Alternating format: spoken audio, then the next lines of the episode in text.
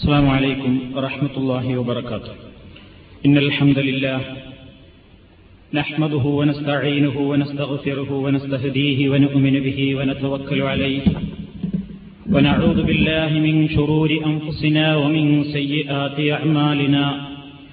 من يهده الله فلا مضل له ومن يضلل فلا هادي له. وأشهد أن لا إله إلا الله وحده لا شريك له. وأشهد أن محمدا عبده ورسوله. أرسله بالهدى ودين الحق ليظهره على الدين كله ولو كره المشركون. اللهم صل على محمد وعلى آل محمد كما صليت على إبراهيم وعلى آل إبراهيم إنك حميد مجيد. اللهم بارك على محمد وعلى آل محمد كما باركت على إبراهيم وعلى آل إبراهيم إنك حميد مجيد. أما بعد فإن خير الكلام كلام الله وخير السنن سنن محمد صلى الله عليه وسلم وشر الأمور محدثاتها وكل محدثة بدعة وكل بدعة ضلالة يا أيها الناس اتقوا ربكم الذي خلقكم من نفس واحدة وخلق منها زوجها وبث منهما رجالا كثيرا ونساء. فاتقوا الله الذي تساءلون به والأرحام. إن الله كان عليكم رقيبا. سنهم الله സഹോദരന്മാരെ സുഹൃത്തുക്കളെ. കുടുംബ ജീവിതത്തിൽ ഓരോ വിഭാഗത്തിനും മറ്റു വിഭാഗത്തോടുള്ള കടമകളും ബാധ്യതകളും അതുപോലെ തന്നെ ഓരോരുത്തർക്കും ലഭിക്കേണ്ടുന്ന അവകാശങ്ങളും അതാണ് നമ്മൾ വിശദീകരിച്ചുകൊണ്ടിരിക്കുന്നത്. രക്ഷിതാക്കളുടെ ഭാഗത്തു നിന്ന് സന്താനങ്ങൾക്ക് ലഭിക്കേണ്ട അവകാശങ്ങൾ. രക്ഷിതാക്കൾ അവരോട് സ്വീകരിക്കേണ്ടുന്ന നിലപാടുകൾ. ഇതായിരുന്നു കഴിഞ്ഞ ക്ലാസ്സിൽ നിങ്ങൾ മനസ്സിലാക്കിയത്. അതേപോലെ രക്ഷിതാക്കളോട് സന്താനങ്ങളുടെ ഭാഗത്തു നിന്ന് എന്ത് നിലപാടാണ് അവർ സ്വീകരിക്കേണ്ടത്? എന്റെ രക്ഷിതാക്കളോടുള്ള മാതാപിതാക്കളോടുള്ള ബാധ്യത എന്താണ്? ഈ എന്നതിനെ സംബന്ധിച്ചാണ് ഏതാനും ചില കാര്യങ്ങൾ നിങ്ങളുടെ ശ്രദ്ധയിൽപ്പെടുത്താൻ ഉദ്ദേശിക്കുന്നത്.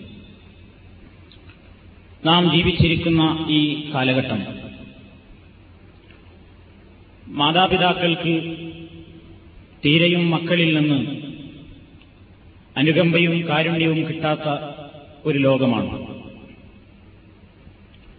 പഴയ കാലത്ത് പാശ്ചാത്യൻ നാടുകളിൽ ഉണ്ടായിരുന്ന ചില ദുസ്വഭാവങ്ങൾ അവരെ മനഃപൂർവം അനുകരിച്ചതിനാലോ അതോ നമ്മിലേക്ക് എങ്ങനെയോ കടന്നുകൂടിയതിനാലോ നമ്മുടെ സമൂഹത്തിലും പ്രചാരം നേടിക്കൊണ്ടിരിക്കുകയാണ്. പ്രായമായ ആളുകൾ ഭൂമിയിലൊരു ഭാരമാണ്. അവരെ ഇനി ഈ രാജ്യത്തിനൊരു സേവനത്തിനും കൊള്ളില്ല. നാട്ടിൽ എപ്പോഴും ആവശ്യം ചുറുചുറുക്കും ചോരത്തിളപ്പും യൗവനവുമുള്ള യുവതി യുവാക്കളാണ്. അതുകൊണ്ട് പ്രായം കഴിഞ്ഞ് വളർച്ച മുരടിച്ച് വയോവൃദ്ധരായി നിലക്കൊള്ളുന്ന ആളുകൾ ഭൂമിക്കൊരു ഭാരമാണ്. എന്ന് വിചാരിച്ച് അവരെ കൊന്നൊടുക്കിയിരുന്ന ചില രാഷ്ട്ര നേതാക്കന്മാർ നമുക്ക് മുമ്പ് കഴിഞ്ഞുപോയിട്ടുണ്ട്. വേറെ ചില ആളുകൾ ഇന്ന് ചെയ്തുകൊണ്ടിരിക്കുന്നത് ആ വൃദ്ധന്മാരായ ആളുകളെ പാർപ്പിക്കാൻ വേണ്ടി പ്രത്യേകമായ സ്ഥലങ്ങളും കെട്ടിടങ്ങളും നിർമ്മിച്ചുകൊണ്ടിരിക്കുകയാണ്. വൃദ്ധസദനങ്ങൾ എന്ന ഓമന പേരിൽ നമ്മുടെ കേരളത്തിലും വ്യത്യസ്തങ്ങളായ ജില്ലകളിൽ ധാരാളം സ്ഥലങ്ങളിൽ അത്തരം ബിൽഡിങ്ങുകൾ ഉയർന്നു കഴിഞ്ഞു. അന്യമായിരുന്നൊരു സംസ്കാരമായിരുന്നു അത് നമ്മുടെ കേരളീയരെ സംബന്ധിച്ചിടത്തോളം. കേരളീയർക്ക് അങ്ങനെ ഒന്ന് പരിചയമില്ലായിരുന്നു. അനാഥശാലകൾ സ്ഥാപിക്കുക അഗതി മന്ദിരങ്ങൾ സ്ഥാപിക്കുക എന്നതൊക്കെയല്ലാതെ വൃദ്ധന്മാരെ പോറ്റാൻ വേണ്ടി ഒരു സ്ഥാപനം ഉണ്ടാക്കുക എന്നുള്ളത് നമ്മുടെ മലയാളികൾക്ക് അന്യമായിരുന്നു അപരിചിതമായിരുന്നു. അതിന് കാരണം നമ്മുടെ നാട്ടിൽ പഴയ കാലത്തൊക്കെ ഈ അടുത്ത കാലം വരെയും മാതാവ് പിതാവ് എന്ന ബന്ധത്തിന് അതെത്ര പ്രായമായാലും ഒരു ബഹുമാനവും ആദരവും ഒക്കെ കൽപ്പിച്ചിരുന്ന ഒരു സമൂഹമായിരുന്നു. അതിന് കുറവ് തട്ടി എന്നുള്ളതിന്റെ ഏറ്റവും വലിയ ലക്ഷണമാണ് പാശ്ചാത്യൻ നാടുകളിൽ കൂണുപോലെ മുളച്ചു പൊന്തിയ വൃദ്ധസദനങ്ങൾ നമ്മുടെ കേരളത്തിലേക്കും ചേക്കേറിയിട്ടുള്ളത്. അവിടെ വൃദ്ധസദനങ്ങൾ ഉണ്ടാകാൻ ഒരു കാരണമുണ്ടായിരുന്നു. അവർക്ക് മക്കളോടുള്ള ബന്ധത്തിൽ സന്താനങ്ങളോടുള്ള ബാധ്യതകളിൽ അവർ നിർവഹിച്ചിരുന്നില്ല. കുട്ടികളെ ചെറിയ കുട്ടികളായി കഴിഞ്ഞാൽ ഏതാണ്ട് രണ്ടും മൂന്നുമൊക്കെ പ്രായമായി കഴിഞ്ഞാൽ പിന്നെ പാശ്ചാത്യ നാടുകളിൽ തന്തയും തള്ളയും ഉല്ലാസയാത്രയ്ക്ക് വേണ്ടി നാടുകൾ ചുറ്റാറാണ് പതിവുള്ളത്. അവർ സുഖവാസ കേന്ദ്രങ്ങൾ തേടിക്കൊണ്ടുപോകും. ഈ കുട്ടികളുടെ സംരക്ഷണം അവർ ഫീസ് കൊടുത്തുകൊണ്ട് നഴ്സറികളിലായിരുന്നു ഏൽപ്പിച്ചിരുന്നത്. ഈ തള്ളയെയും തന്തയെയും ഈ കുട്ടികൾ പിന്നെ എപ്പോഴെങ്കിലും കണ്ടെങ്കിലായി യാതൊരു ബന്ധവും ഉണ്ടായിരുന്നില്ല.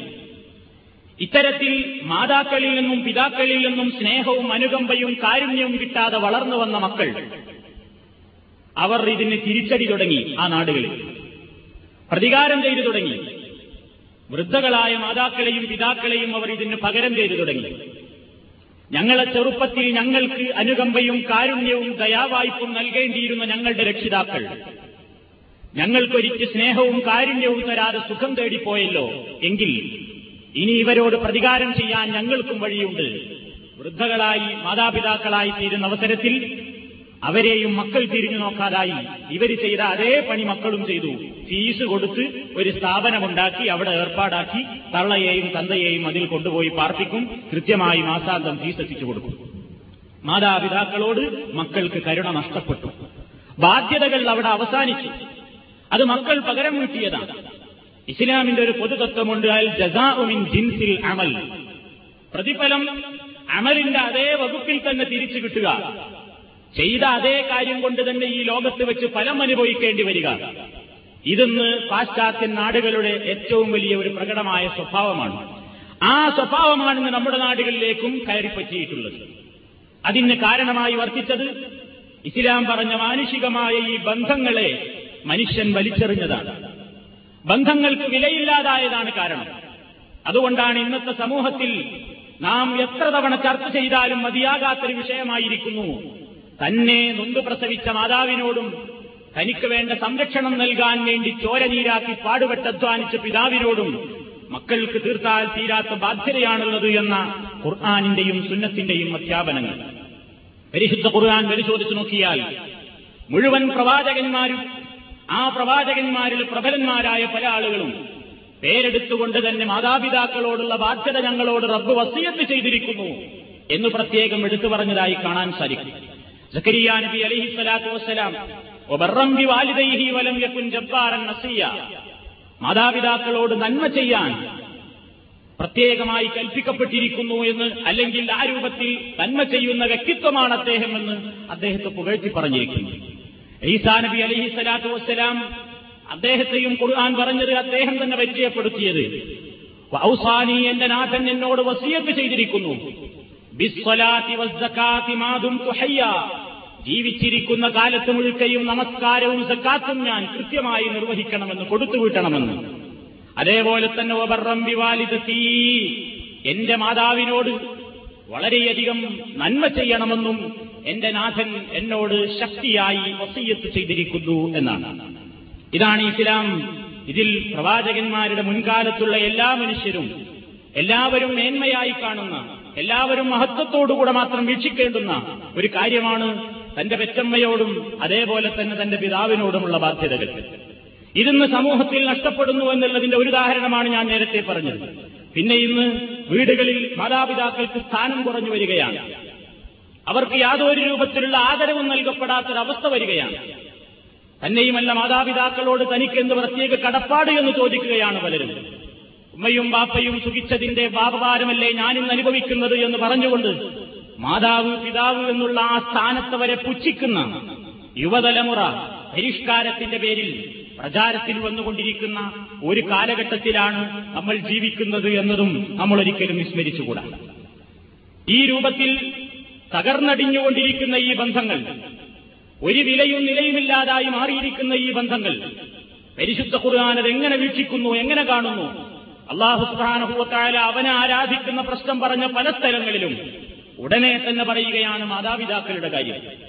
എനിക്ക് നിങ്ങൾ ശുക്ർ ചെയ്യണം പടച്ചതമ്പുരാൻ ചെയ്തു തന്ന ഒരുപാട് ഞാമത്തുകൾ എടുത്തു പറഞ്ഞിട്ട്. എന്നോട് നിങ്ങൾ ശുക്ർ കാണിക്കണം എന്ന് പരിശുദ്ധ ഖുർആാനിൽ പറയുന്നുണ്ട് അനീഷ്കുർലി എനിക്ക് നിങ്ങൾ നന്ദി കാണിക്കണം. പിന്നെ നന്ദി കാണിക്കാൻ നിങ്ങൾ കടപ്പെട്ടത് വലിയ വാലിതയ്ക്കാം എന്റെ മാതാപിതാക്കൾക്കും നീ നന്ദി കാണിക്കണം എന്ന് അള്ളാഹുവിന്റെ വിവാദത്തിനെയും സൗഹീദിനെയും അതേപോലെ തന്നെ മാതാപിതാക്കളോടുള്ള ബന്ധത്തെയും ഒരുമിച്ച് ഒരേ സ്ഥലത്തായിക്കൊണ്ടാണ് അള്ളാഹു സുബാനുഭവത്താല പല സ്ഥലത്തും കൈകാര്യം ചെയ്തിട്ടുള്ളത് അള്ളാഹു പറയുന്നു وقضى ربك ألا تعبدوا إلا إياه وبالوالدين إحسانا إما يبلغن عندك الكبر أحدهما أو كلاهما فلا تقل لهما أف ولا تنهرهما وقل لهما قولا كريما واخفض لهما من جناح الذل من الرحمة കമാ നിന്റെ നാഥൻ വിധിച്ചിരിക്കുന്നു. അല്ലാ തഴുതു ഇല്ല ഇയാഹു അവനെയല്ലാതെ നിങ്ങൾ ആരാധിക്കരുതെന്ന്. ഒബിൽ വാലിദൈനി അഹ്സാന. ഉടനെ പറയുന്ന വിഷയം പിന്നെ അതാണ്. ലായിലാഹ ഇല്ലെന്ന് കഴിച്ചാൽ അള്ളാഹുവിനെ മാത്രം ആരാധിക്കുക എന്നുള്ള കാര്യം കഴിച്ചാൽ ഒബിൽ വാലിദൈനി അഹ്സാന. മാതാപിതാക്കളോട് നന്മ ചെയ്യണമെന്ന് നിന്റെ നാഥൻ കൽപ്പിച്ചിരിക്കുന്നു. ഇതാണ്.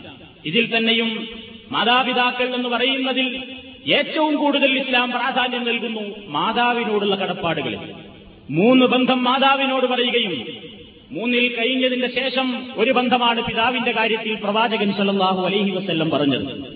ഏറ്റവും കൂടുതൽ അള്ളാഹുവിന്റെ പ്രവാചകരെ എന്റെ സഹവാസത്തിൽ ജനങ്ങളിൽ ഏറ്റവും കൂടുതൽ എനിക്ക് കടമയുള്ളത് ആരോടാണ്? പ്രവാചകന്റെ മറുപടി ഉമ്മുക്ക നിന്റെ മാതാവിനോടാണ്. മൂന്ന് തവണയും പ്രവാചകൻ ഇതാണ് മറുപടി പറഞ്ഞത്. നാലാമത്തെ തവണയാണ് അബൂക്ക നിന്റെ പിതാവിനോട് നിനക്ക് വാത്സല്യമുണ്ട് എന്ന് പറയാൻ കാരണം. എന്തുകൊണ്ടാണ് മുപ്പസ്ഥിരീകൾ വിശദീകരിക്കുന്നു? ഈ മൂന്ന് കാരണം അള്ളാഹുത്തേല മൂന്ന് പ്രാവശ്യം പറയാൻ കാരണം. പിതാവിന് കാര്യമായ പ്രയാസങ്ങളൊന്നും അനുഭവിക്കേണ്ടതില്ലാത്ത ചില പ്രധാനപ്പെട്ട മൂന്ന് മേഖലകൾ മാതാവ് മാത്രം കഷ്ടത സഹിക്കുന്നുണ്ട് എന്നതുകൊണ്ടാണ് ആ മഹത്വം അവർക്ക് കൽപ്പിക്കപ്പെട്ടത് എന്നാണ് മുസ്ലിങ്ങൾ പറയുന്നത് അതിലൊന്ന് പരിശുദ്ധ ഖുർആൻ തന്നെ പറഞ്ഞു അവസ്ഥയിനൽ ഇൻസാന ബിവാലിദൈ ഹമലത്തുഹു ഉമ്മുഹു വഹിനൻ അലാ വഹിൻ وفصاله في عامين أن اشكر لي ولوالديك إلي المصير മനുഷ്യനോട് നമ്മൾ ഇതാ ശക്തമായി വസീയത്ത് ചെയ്യുന്നു വിവാലിതൈഹി അവന്റെ മാതാപിതാക്കളുടെ കാര്യത്തിൽ ഇതാ ശക്തിയായി ഞാൻ അവനെ ഉപദേശിക്കുന്നു. അള്ളയാണ് ഉപദേശിക്കുന്നത്. അള്ളയാണ് പറയുന്നത്. എന്താ കാരണം? ഹമലത്തുഹു ഉമ്മുഹു. അവന്റെ മാതാവ് അവനെ ഗർഭം ചുമന്നു. വഹിനല്ല വഹിനിൻ. പ്രയാസങ്ങൾക്ക് മേൽ പ്രയാസം സഹിച്ചുകൊണ്ട്. ആമൈനി. അവന്റെ മുലകുടിപ്രായം അവസാനിക്കുന്നത് രണ്ട് കൊല്ലം പൂർത്തിയാകുമ്പോഴാണ്. ഈ രണ്ട് മൂന്ന് കാര്യങ്ങളാണ് മുഫസ്സിരീങ്ങൾ വിശദീകരിക്കുന്നത്. ഒന്ന് പത്ത് മാസം ഗർഭം ചുമക്കുന്നു എന്നുള്ള ആ പ്രയാസം ഒരുപാട് ബുദ്ധിമുട്ടുകൾ സഹിക്കണം. ശരിക്കൊന്ന് സ്വാതന്ത്ര്യത്തോടുകൂടെ ഇരിക്കാൻ വയ്യ കിടക്കാൻ വയ്യ. എഴുന്നേൽക്കണമെങ്കിൽ പലപ്പോഴും സഹായം വേണം. അതുപോലെ തന്നെ പല രൂപത്തിലുള്ള ജോലികൾക്കും തടസ്സമായി പ്രയാസമായി വേദനകളായി. വേദനകൾക്കുമേൽ വേദനകൾ സഹിച്ചുകൊണ്ട് വഹിനന്നല വഹിനിൻ പ്രയാസത്തിനുമേൽ മേൽ പ്രയാസം സഹിച്ചുകൊണ്ടാണ് ഒരു മാതാവ് തന്റെ കുഞ്ഞിനെ ഗർഭം പേറിക്കൊണ്ട് നടക്കുന്നത്. ഇത് അവരുടെ ഒന്നാമത്തെ സ്ഥാനമാണ്. പിന്നീട് പ്രസവം. പ്രസവിക്കുന്ന സമയത്തുള്ള വേദന അതും അവരാണ് അനുഭവിക്കുന്നത്. മൂന്നാമതായി രണ്ട് കൊല്ലക്കാലമാണ് ഒരു കുട്ടിയുടെ സംരക്ഷണത്തിൽ ഒരു മാതാവിന് ഏറ്റവും അധികം ത്യാഗം സഹിക്കേണ്ടി വരുന്നത്. കുട്ടിക്ക് ഓർമ്മശക്തിയില്ല. അതേപോലെ തന്നെ ബുദ്ധിശക്തി വളർന്നു വരുന്നേയുള്ളൂ. കുട്ടിയുടെ മലമൂത്ര വിസർജനം സ്വന്തം മാതാവിന്റെ തന്നെ മടിത്തട്ടിലാണ്. അവന് ഭക്ഷണമേതെന്നറിയില്ല. ആദരിക്കപ്പെടേണ്ട വസ്തുക്കളേതെന്നറിയില്ല. ഒന്നുമറിയാത്ത എട്ടും പൊട്ടും തിരിയാത്ത ആ രണ്ട് വയസ്സ് വരെയുള്ള പ്രായം വളരെയധികം പ്രയാസങ്ങൾ ബാലാരിഷ്ടതകൾ പ്രകടിപ്പിച്ചുകൊണ്ടിരിക്കുന്ന ആ സമയം ഒരു മാതാവിനെ സംബന്ധിച്ചിടത്തോളം ഏറ്റവും കൂടുതൽ ത്യാഗം അനുഭവിക്കേണ്ടി വരുന്ന പ്രായമാണ്. അതും അനുഭവിക്കുന്നത് ഉമ്മയാണ്. ആ രംഗത്തും ഏറ്റവും കൂടുതൽ ക്ഷീണവും പ്രയാസവും വിഷമങ്ങളും അനുഭവിക്കുന്നത് മാതാവാണ്. ഈ മൂന്ന് കാരണങ്ങളായിരിക്കാം പ്രവാചകൻ മൂന്ന് തവണയും ഉമ്മുക്ക ഉമ്മുക്ക ഉമ്മുക്ക എന്ന് പറയാൻ കാരണമെന്ന് ഹദീസിന്റെ വ്യാഖ്യാതാക്കൾ വിശദീകരിച്ചിട്ടുണ്ട്.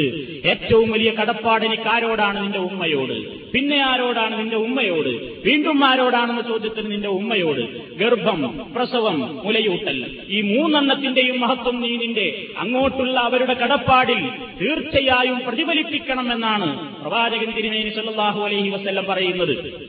അതിൽ തന്നെയും മാതാവിനോട് പാലിക്കുന്ന പിതാക്കളോട് കാണിക്കുന്ന ആ ബാധ്യതയെ പ്രവാചകൻ വിലയിരുത്തിയത് ഏതാണ്ട് എല്ലാ സൽക്കർമ്മങ്ങളുടെയും മേലെയായിട്ടാണ്. അള്ളാഹുവിനോടുള്ള കടപ്പാട് കഴിച്ചാൽ നബി സല്ലാഹു അലൈഹി വസ്ല്ലമിന്റെ സദസ്സിൽ നിന്നുകൊണ്ട് ഒരാൾ ചോദിച്ചു നബിയെ ഞാൻ യുദ്ധത്തിന് വരാൻ വേണ്ടി ആഗ്രഹിക്കുന്നു. അള്ളാഹുവിന്റെ മാർഗത്തിൽ പടവരുതാനുള്ള രണാങ്കണത്തിൽ ഇറങ്ങാൻ വേണ്ടി ഞാൻ ആഗ്രഹിക്കുന്നു. നബിസല്ലാഹു അലൈഹി വസ്ല്ലം ചോദിച്ചു നിങ്ങളുടെ വീട്ടിൽ പ്രായമുള്ള മാതാപിതാക്കളുണ്ടോ? നിങ്ങളുടെ പരിചരണം ആവശ്യമുള്ള നിങ്ങൾ അവിടെ നിന്ന് ഇറങ്ങിപ്പോന്നാൽ അവരുടെ കാര്യം നോക്കാൻ ആളില്ലാത്ത ഗതിയില്ലാത്ത മാതാപിതാക്കൾ പ്രായമായിട്ട് താങ്കളുടെ വീട്ടിലുണ്ടോ? നാം യാ അതെ എനിക്ക് അങ്ങനത്തെ മാതാപിതാക്കൾ ഉണ്ട് അപ്പൊ നബി സല്ലല്ലാഹു അലൈഹി വസല്ലം പറഞ്ഞു എങ്കിൽ നീ അവരുടെ വിരുദ്ധാരുടെയും കാര്യത്തിൽ ജിഹാദ് ചെയ്യുക. നിന്റെ ഉമ്മയെയും ഉപ്പയെയും ശുശ്രൂഷിക്കുക എന്നുള്ള ജിഹാദ്. അത് ജിഹാദിന് തുല്യമായ കർമ്മമാകുന്നു എന്ന് പറഞ്ഞ് യുദ്ധത്തിന് വേണ്ടി ഏറ്റവും വലിയ പ്രതിഫലം കിട്ടാവുന്ന യുദ്ധത്തിന് വേണ്ടി ഇറങ്ങിപ്പുറപ്പെട്ട സതുദ്ദേശത്തോടുകൂടി ഇറങ്ങിപ്പുറപ്പെട്ട സഹാബിയെ പ്രായമായ മാതാപിതാക്കൾ തന്നെ കാത്തിരിക്കുന്നു വീട്ടിലെന്ന് കേട്ടപ്പോൾ അങ്ങോട്ട് സമരരംഗത്ത് നിന്ന് തിരിച്ചയച്ച പ്രവാചകൻ സല്ലാഹു അലൈഹി വസ്ല്ലം യുദ്ധത്തിനേക്കാൾ ഏറ്റവും വലിയ പ്രാധാന്യം ഈ വിഷയത്തിൽ കൽപ്പിക്കുന്നുവെന്നാണ് മനസ്സിലാക്കി തരുന്നത്. പ്രവാചകൻ സല്ലാഹു അലൈ വസല്ലമിന്റെ മുമ്പിൽ ഇതുപോലെയുള്ള ഒട്ടേറെ കേസുകൾ വന്നിട്ട് പ്രവാചകൻ എല്ലാവരെയും ഈ വിഷയത്തിൽ യാതൊരു രൂപത്തിൽ മറ്റൊന്നും ചിന്തിക്കാതെ പ്രായമായ മാതാപിതാക്കൾ നിങ്ങൾ ഇങ്ങോട്ട് പുറപ്പെട്ടതിൽ അവർക്ക് വിഷമവും പ്രയാസവും അനുഭവിക്കാൻ കാരണമാകുന്നു എങ്കിൽ നിങ്ങൾ യുദ്ധരംഗത്ത് നിൽക്കേണ്ടതില്ല. നിങ്ങൾ തിരിച്ചുപോയി നിങ്ങളുടെ ഉമ്മയോട് ാണ് പ്രവാചക തിരുവേലി സല്ലാഹു അലൈഹി വസ്ല്ലം ചെയ്തത്. അത് അവരോടുള്ള ബാധ്യതയാണ്. മാതാവിന്റെ നിന്റെ മാതാവാണ്. അതേപോലെ തന്നെ നിന്റെ മാതാപിതാക്കളാണ്. നിന്റെ സ്വർഗവും നരകവും എന്ന് ചില ഹദീസുകളിൽ കാണാൻ സാധിക്കും. റബ്ബിന്റെ തൃപ്തി മാതാപിതാക്കളുടെ തൃപ്തിയിലാണ്. റബ്ബിന്റെ കോപം മാതാപിതാക്കളുടെ കോപത്തിലാണ് എന്നൊക്കെയുള്ള ഹദീസിന്റെ ശകലങ്ങൾ നമുക്ക് കാണാൻ സാധിക്കും. അവിടെയൊക്കെ ആ വാക്യങ്ങളിലൂടെയൊക്കെ പ്രവാചകൻ തിരുമേനി സല്ലല്ലാഹു അലൈഹി വസ്ല്ലം നമുക്ക് പഠിപ്പിച്ചു തരുന്നത് തീർത്താൽ തീരാത്തത്ര ബാധ്യതകൾ ആ വിഷയത്തിൽ ഒരു മുസ്ലിമിന്റെ ബാധ്യതയായിട്ടുണ്ട്. മുസ്ലിമിനോട് മാത്രമല്ല വസ്തൈനൽ ഇൻസാന എന്നാണ് പേര പ്രയോഗിച്ചത്. മനുഷ്യത്വമാണത്. മനുഷ്യത്വമുള്ള മുഴുവൻ പേരും ചെയ്യേണ്ടതാണ് ഇസ്ലാമിന്റെ ഏത് കാര്യങ്ങളും ഒരുപക്ഷെ ആ യുഹല്ലദീൻ ആമനു എന്ന് പറഞ്ഞു കാണാം. അല്ലെങ്കിൽ മുസ്ലിമീങ്ങളെ അല്ലെങ്കിൽ മറ്റേതെങ്കിലും പ്രത്യേകമായി ഇസ്ലാമും ഈമാനുമുള്ള സ്വഭാവത്തിൽ വിളിച്ചുകൊണ്ട് പറഞ്ഞു കാണാം. മാതാപിതാക്കളുടെ കാര്യം പറഞ്ഞപ്പോൾ അള്ളാഹുത്താല പറഞ്ഞത് വസ്തൈനൽ ഇൻസാന.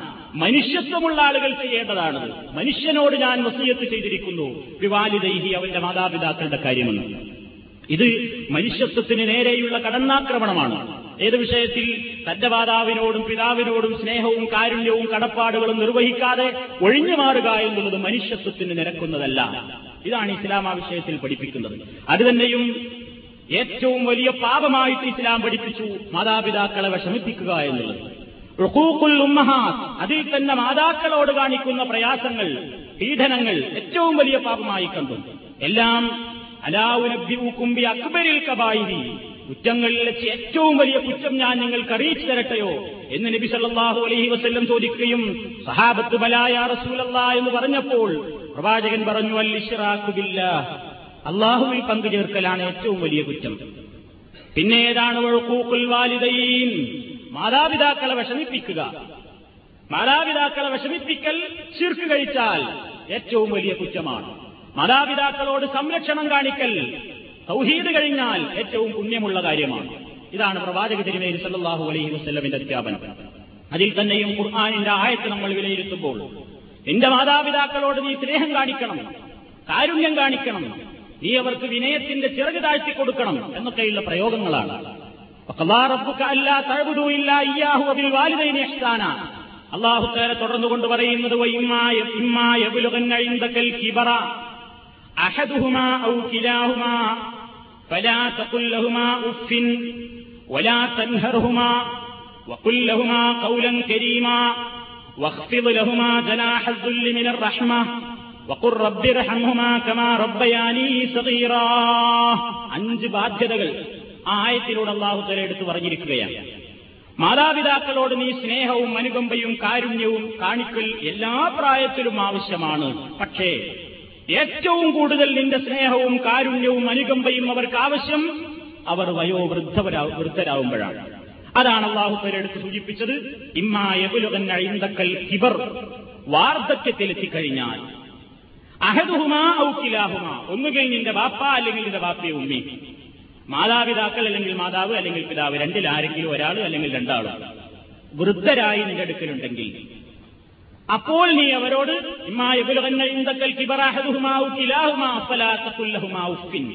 ഷേ എന്ന വർത്തമാനം പോലും നീ പറയാൻ പാടില്ല. അറേബ്യൻ സംസ്കാരത്തിൽ ആളുകൾ തമ്മിൽ ശണ്ട കൂടുമ്പോൾ അതിനിസ്സാരമായി തെറ്റുമ്പോൾ സംസാരിച്ചിരുന്ന ഒരു പദപ്രയോഗമായിരുന്നു അത്രേ ഉഫിൻ എന്നുള്ള പ്രയോഗം. അതിനേക്കാൾ താഴ്ന്ന ഒരു ചീത്ത വാക്ക് അറബി ഡിക്ഷണറിയിൽ ഇല്ല എന്നാണ്. അറേബ്യൻ സംസ്കാരത്തിൽ ആളുകൾ തമ്മിൽ പിണങ്ങിയാൽ അല്പം എനിക്ക് ഇവനോടൊരു അസ്വാരസ്യമുണ്ട് അല്ലെങ്കിൽ പിണക്കമുണ്ട് എന്ന് സൂചിപ്പിക്കാൻ വേണ്ടി പ്രയോഗിച്ചിരുന്ന ഒരു പദമായിരുന്നു ഉഫിൻ എന്ന്. ആ പ്രയോഗമെടുത്തുകൊണ്ടല്ല പറയുകയാണ് വലാത്ത പുല്ലഹുമാ ഉഫിൻ ഛേ എന്ന് പോലും നിന്റെ മാതാപിതാക്കളോട് നീ പറയാൻ പാടില്ല. അതെപ്പോൾ നല്ല കരുത്തുണ്ടാകുമ്പോൾ നല്ല അള്ളാഹു തല പറയുന്നു നല്ല രൂപത്തിൽ ആരോഗ്യമുള്ള സമയത്ത് എന്നല്ല അള്ളാഹു തല പറയുന്നത്. ഇമ്മായിബുലകന്നൈന്തക്കൽ കിബർ വാർദ്ധക്യത്തിലെത്തുമ്പോൾ മാതാപിതാക്കൾക്ക് നല്ല ചുറുചുറുക്കും തന്റെ ഇടവും അതേപോലെ തന്നെ ചോരത്തിളപ്പും ആരോഗ്യവും ഒക്കെയുള്ള സമയത്ത് ചിലപ്പോ ഉഫിന്ന് പറയാതിരുന്നു എന്ന് വന്നേക്കാം. പക്ഷേ അവരെ നീ ഏറ്റവും കൂടുതൽ നിന്റെ ശ്രദ്ധ പതിയേണ്ടത് അവർ പ്രായാധിക്യത്തിലെത്തുമ്പോഴാണ്. അപ്പോൾ നീ അവരോട് ചേ എന്ന വാക്കുപോലും പറയരുത്. കൗലം കരീമാ. നീ അവരോട് മാന്യമായ വർത്തമാനം മാത്രമേ പറയാവൂ. സമൂഹത്തിൽ റഹ്മ. കാരുണ്യത്തിന്റെ ചിറകാണ് നീ അവർക്ക് വിരിച്ചു കൊടുക്കേണ്ടത്. വിനയം. വിനയമാണ് മാതാപിതാക്കളോട് പ്രായപൂർത്തിയെത്തിക്കഴിഞ്ഞ മക്കൾ. പ്രായാധിക്യത്തിലുള്ള മാതാപിതാക്കളുടെ മുമ്പിൽ കാണിക്കേണ്ടുന്നത് വിനയമാണ്. അല്ല പറയുന്നത് വസ്തുതലഹുമാ ജനാഹുല്ലി വിനയത്തിന്റെ താഴ്മയുടെ ചിറക് നീ വിരിച്ചു കൊടുക്കണം. എന്താ കാരണം? പ്രായപൂർത്തിയെത്തി കല്യാണമൊക്കെ കഴിച്ചു കഴിഞ്ഞാൽ മക്കൾ മാതാപിതാക്കളെ സംബന്ധിച്ചിടത്തോളം പിന്നെ അവരുടെ മുമ്പിൽ അഹങ്കരിക്കാരാണ് പതിവുള്ളത്. ബാപ്പയ്ക്കെന്ത് വിവരമാണ് ലോകവിവരമാണുള്ളത്? ഉമ്മക്കെന്ത് ലോകവിവരമാണുള്ളത്? എന്നൊക്കെ പറഞ്ഞുകൊണ്ട് കളിയാക്കുവാനും പ്രായമുള്ള സന്ദർഭത്തിൽ ഉമ്മയും ഉപ്പയും പറയുന്ന കാര്യങ്ങൾ അറുപതിലെ അക്കുംകുത്തുമാണെന്ന് പറഞ്ഞുകൊണ്ട് പരിഹസിക്കുവാനും മക്കൾ മാതാവിനെയും പിതാവിനെയും അഭിസംബോധന ചെയ്യാൻ പാടില്ലാത്ത വളരെ മോശമായ ബഹുമാനക്കേടുകളായ വാക്കുകൾ ഉപയോഗപ്പെടുത്തിക്കൊണ്ട് സംബോധന നടത്തുന്നതും എല്ലാം സമൂഹത്തിൽ കണ്ടുകൊണ്ടിരിക്കുന്നതാണ്. അതുകൊണ്ടാണ് അള്ളാഹുത്തല പറഞ്ഞത് ആ പ്രായമായി കഴിഞ്ഞാൽ ഉഫിൻ ചേ എന്ന് പോലും പറയൽ നിനക്ക് ഹറാമാണ്. നമ്മുടെ മാതാപിതാക്കളോട് ചേ അവർ പറയുന്ന ഒരു അഭിപ്രായത്തിന് മറുത്ത് നമ്മൾ അവരോട് എതിർത്തുകൊണ്ട് കയർത്തുകൊണ്ടൊരു സംസാരം വലാ തൻഹർഹുമാ നീ അവരോട് കയർക്കരുത്. നീ അവരോട് രണ്ടാളോടും കയർക്കാൻ പാടില്ല. നീ അവരെ വിരട്ടരുത്. വക്കുല്ലഹുമാ കൗലൻ കരീമ മാന്യത വിട്ട വർത്തമാനം നീ പറയാൻ പാടില്ല. മാന്യമായ വർത്തമാനം. ആദരവോടുകൂടെയുള്ള സംസാരം മാത്രമേ അവരെത്ര പ്രായമുള്ളവരാകട്ടെ എത്ര താഴ്ന്നവരാകട്ടെ വിദ്യാഭ്യാസപരമായും മറ്റുള്ള എല്ലാ കഴിവുകളിലും നിന്നേക്കാൾ അവരെത്ര താഴെയായി? നീ അവരെക്കാൾ എത്രയോ ശതമാനം മേലെയുമായാലും ഒരിക്കലും നിന്റെ ഉപ്പയോടും ഉപ്പയോടും കയർത്തുകൊണ്ട് സംസാരിക്കുകയോ അവരെ അനാദരിച്ചുകൊണ്ട് സംസാരിക്കുകയോ അവരുടെ മുമ്പിൽ ശബ്ദമുയർത്തുകയോ അവരെ അനാദരിച്ചുകൊണ്ട് നോക്കുകയോ തീക്ഷണമായി അവരുടെ മുഖത്തേക്ക് തുറച്ചു നോക്കുകയോ എല്ലാം ചെയ്യൽ ഇസ്ലാമിൽ കടുത്ത പാതകമാണ് നിഷിദ്ധമാണ്. അതുകൊണ്ടാണ് പ്രായാധിക്യമുള്ള സമയം പ്രത്യേകം ഇസ്ലാം എടുത്തു പറയുന്നത്. ആ സമയത്ത് മക്കളുടെ ഭാഗത്ത് നിന്ന് രക്ഷിതാക്കൾ ഏറ്റവും കൂടുതൽ ആഗ്രഹിക്കുന്നത് അവരെ പരിഗണിക്കണം എന്നുള്ളതാണ്. മക്കളുടെ ഭാഗത്ത് നിന്ന് രക്ഷിതാക്കൾക്ക് ആവശ്യം പരിഗണനയാണ്. അവഗണന കാണുമ്പോഴാണ് അവരുടെ മനസ്സ് വിങ്ങിപ്പൊട്ടുക. പ്രായമായി ഇപ്പോൾ അവർക്ക് ചിറക് വെച്ചു അവർ സ്വയമായി പറക്കാൻ തുടങ്ങി. ജീവിതത്തിൽ ഇതുവരെ ഞാൻ നൽകിയ ഉപ്പും ചോറും തിന്ന് എന്റെ പണം കൊണ്ട് വിദ്യാഭ്യാസം നടത്തി കഴിവുകൾ ആർജിച്ചു പുറത്തുപോയി സൗകര്യങ്ങളായി കല്യാണം കഴിച്ചു മക്കളായി.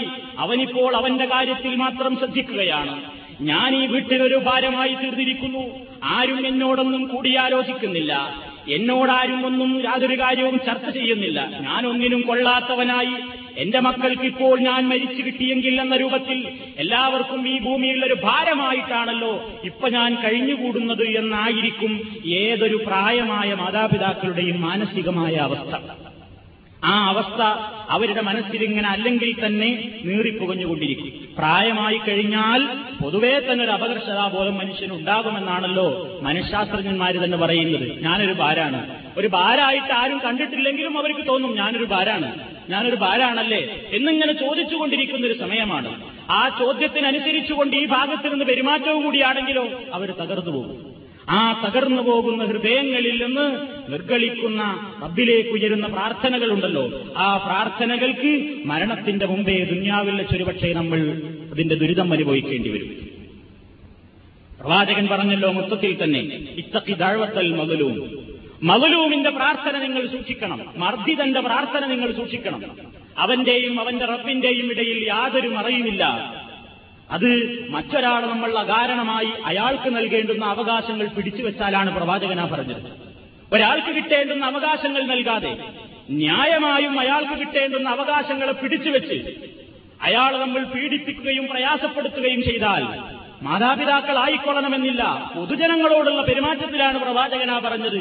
മർദ്ദിതന്റെ പ്രാർത്ഥന നീ സൂക്ഷിക്കണമെന്ന്. എങ്കിൽ തന്നെ വളർത്തിയുണ്ടാക്കിയ മാതാപിതാക്കൾക്ക് ന്യായമായും കിട്ടേണ്ടുന്ന അവകാശങ്ങൾ ശാരീരികമായും മാനസികമായും സാമ്പത്തികമായും നാം അത് തിരിച്ചു കൊടുക്കാൻ സന്നദ്ധരല്ലെങ്കിൽ അവരെങ്ങാനും റബ്ബിലേക്ക് ഒരു ഉച്ചി കണ്ണുനീരൊഴുക്കിക്കൊണ്ട് പ്രാർത്ഥിച്ചിട്ടുണ്ടെങ്കിൽ നമ്മുടെ എല്ലാ ദുന്യാവിന്റെ സുഖങ്ങളും അവിടെ അവസാനിക്കും.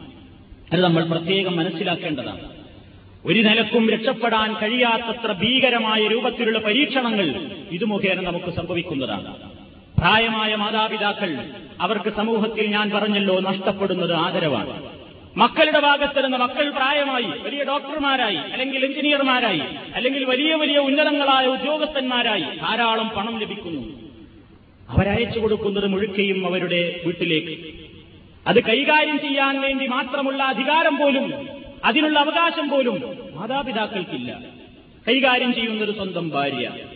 ആ ഭാര്യ അവൾക്ക് ഇഷ്ടപ്പെട്ട് എന്തെങ്കിലും കനിഞ്ഞു നൽകിയെങ്കിൽ അതായി ചായക്കാശ് കിട്ടിയെങ്കിലായി. എല്ലാം കൈകാര്യം ചെയ്യുന്നത് മറ്റാളുകളാണ്.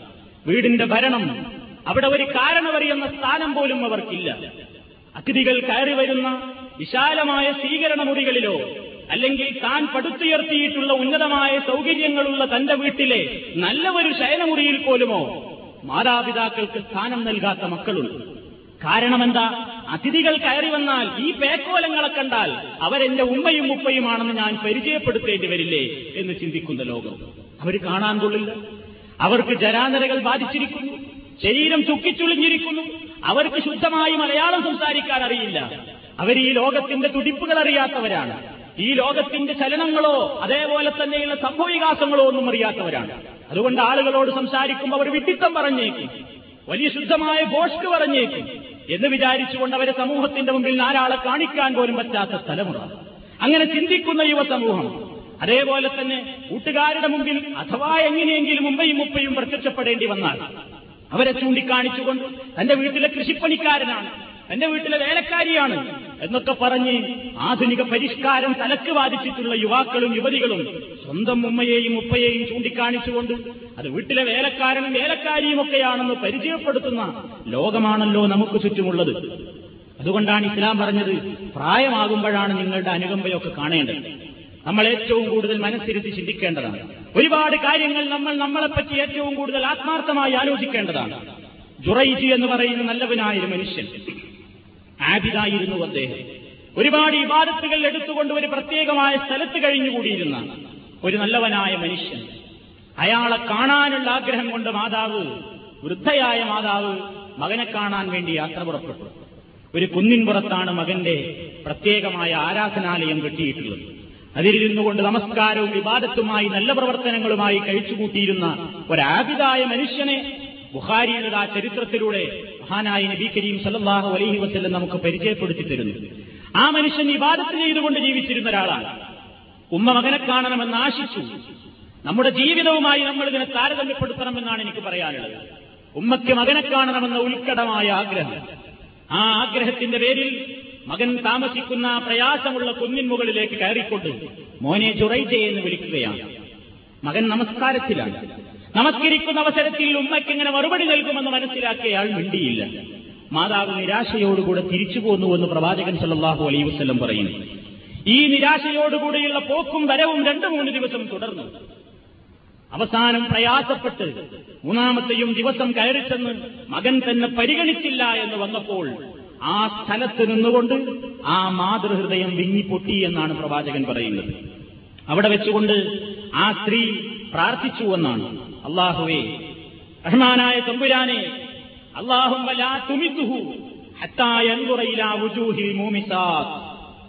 എന്റെ മകനെ നീ മരിപ്പിക്കരുതേ. അള്ളാഹും അള്ളാഹുവേ ലാ തുമിത്തുഹു എന്റെ മകനെ നീ മരിപ്പിക്കരുതേ. ഹത്താ എൻകുറ അവൻ നോക്കുന്ന കാലം വരും വരേക്ക്. ഇലാ വുജൂഹിൽ മൂമിസാത്തി ദുർവൃത്തകളായ സ്ത്രീകളുടെ മുഖത്തേക്ക് മുഖങ്ങളിലേക്ക്. എന്താണ് ആ പറഞ്ഞതിന്റെ പൊരുൾ? ദുർവൃത്തകളായ സ്ത്രീകൾ ഇവനെ സംബന്ധിച്ചുള്ള പ്രശ്നത്തിൽ അകപ്പെട്ട് ഇവൻ നാലാളുടെ മുമ്പിൽ നാറുന്നൊരവസ്ഥ വരുന്നത് വരെ ഇവൻ മരിക്കാൻ ഇടവരരുതേ എന്ന് മനസ്സ് വിങ്ങിപ്പൊട്ടിക്കൊണ്ട് ആ മാതൃഹൃദയത്തിൽ നിന്നൊരു പ്രാർത്ഥന വന്നുപോയി എന്ന് നബി സല്ലല്ലാഹു അലൈഹി പറയുകയാണ്. കാലം കുറച്ചു കഴിഞ്ഞു. ആ നാട്ടിൽ സംസാര വിഷയമായി ആളുകൾ. നല്ലവനായ ഒരാൾ അയാളെപ്പറ്റി ആളുകൾക്ക് അസൂയ. അവർ പലതും പറയാൻ തുടങ്ങി. അവർ പറഞ്ഞു നമുക്ക് ഇയാളെ പഴപ്പിക്കാനുള്ള ശ്രമങ്ങൾ നടത്തണം. ഇയാളുടെ ഈ അവസ്ഥയിൽ നിന്ന് ഇയാളെ മാറ്റാൻ നോക്കണം. അതാ നാട്ടിലെ ദുർവൃദ്ധയായ ഒരു സ്ത്രീ ഏറ്റെടുത്തു എന്നാണ് പ്രവാചകന്റെ പതി പഠിപ്പിച്ചിരുന്ന ഒരു കഥയാണ് ബുഹാരിയിൽ നമുക്ക് കാണാൻ സാധിക്കും. ആ സ്ത്രീ അത് ഏറ്റെടുത്തു.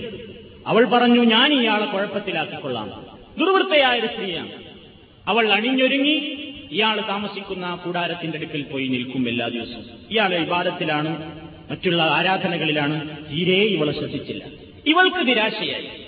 അവൾ ആ ടെന്റിന്റെ അടുത്ത് തന്നെ താമസിക്കുന്ന ഒരു ഇടയച്ചെറുക്കനുമായി ലൈംഗിക ബന്ധത്തിൽ ഏർപ്പെട്ടു. അവൾ ഗർഭിണിയായി. ഗർഭം തികഞ്ഞു പ്രസവിക്കുന്ന സമയമായി അവൾ പ്രസവിച്ചു. പ്രസവിച്ചപ്പോൾ ഈ ദുർവൃത്തയായ പെണ്ണ് നാട്ടിലാകെ പറഞ്ഞു വരത്തി എന്റെ ഈ കുട്ടിയുടെ ബാപ്പ ആ ടെന്റിൽ ഇബാദത്തുമായി കഴിഞ്ഞുകൂടുന്ന ആ കള്ളനാണ്. അയാളാണ് ഇതിന്റെ ഉത്തരവാദി. അയാളാണ് എന്നെ പിഴപ്പിച്ചത്. എന്നെ പിഴപ്പിച്ച് പ്രസവിപ്പിക്കാൻ കാരണമായത് അമ്മനുഷ്യനാണ് എന്ന് പറഞ്ഞ് ഈ സ്ത്രീ നാടൊട്ടാകെ കുപ്രചരണം നടത്തി. ഇത് കേട്ടവാദി കേൾക്കേണ്ടവാദി. ആളുകൾ കൊമ്പും തുമ്പിയും എടുത്ത് ഓരോരുത്തരും വന്ന് ഇയാൾ താമസിക്കുന്ന മഠം പൊളിച്ചു മാറ്റി ഇയാൾ അടിക്കാനും ദ്രോഹിക്കാനും ചീത്ത പറയാനും കാര്യമായി ശാരീരികമായി പ്രഹരിക്കാനും ഒക്കെ തുടങ്ങി. അദ്ദേഹം പറഞ്ഞു നിങ്ങൾ എന്താണ് എന്നെ സംബന്ധിച്ച് ഈ പറയുന്നത്? ഇങ്ങനെയൊക്കെയാണ് കാര്യം നീയല്ലേ ഈ കുട്ടിയുടെ ഉത്തരവാദി എന്ന് നാട്ടുകാർ ചോദിക്കും അദ്ദേഹം പറഞ്ഞു നിങ്ങൾ ഇനി കൽപ്പസമയം തരണം. അദ്ദേഹം രണ്ടിറക്കയത്ത് നമസ്കരിക്കുന്നു. നമസ്കാരം കഴിഞ്ഞ ശേഷം റബ്ബിനോട് അദ്ദേഹം പ്രാർത്ഥിക്കുകയാണ് നാഥ നിരപരാധിയായ എന്റെ നിരപരാധിത്വം എങ്ങനെയെങ്കിലും ഒഴിവാക്കി തരണമേ. എങ്ങനെ ഒഴിവാക്കുമെന്ന് അദ്ദേഹത്തിന് നിശ്ചയമില്ല. എന്തോ ഒന്ന് അദ്ദേഹത്തിന്റെ മനസ്സിൽ തോന്നിപ്പിക്കാൻ വേണ്ടിയുള്ള പ്രാർത്ഥനയാണ്. നമസ്കാരം കഴിഞ്ഞു. അദ്ദേഹത്തിന്റെ മനസ്സിലൊരു തോന്നലുണ്ടായി. എന്താ? ഈ പ്രസവിക്കപ്പെട്ടിട്ടുള്ള ഈ കുട്ടിയുടെ വയറ്റത്തിങ്ങനെ കുത്തിയിട്ട് അദ്ദേഹം ചോദിച്ചു മന്ന ബൂക്ക നിന്റെ ബാപ്പ ആരാണ്? ആരാണ് കുട്ടി നിന്റെ ബാപ്പ? ശിശുവായിരിക്കെ സംസാരിച്ച രണ്ട് ചരിത്ര പുരുഷന്മാരാണ് ലോകത്തുണ്ടായിട്ടുള്ളത്. ഒന്ന് തൊട്ടിലിൽ വെച്ച് സംസാരിച്ച മഹാനായ ഈസാ നബി അലഹി സ്വലാത്തു വസ്സലാം. മറ്റൊന്ന് പ്രവാചകൻ സല്ലാഹു അലഹി വസ്ല്ലം പരിചയപ്പെടുത്തിയ ജുറൈജുമായി ബന്ധപ്പെട്ട ഈ സംഭവത്തിലുള്ള ഈ കുട്ടിയും. ആ കുട്ടി ആ ഇടയനിലേക്ക് ചൂണ്ടിക്കൊണ്ട് പറഞ്ഞു ആ നിൽക്കുന്ന ഇടയനാണ് എന്റെ ബാപ്പായ.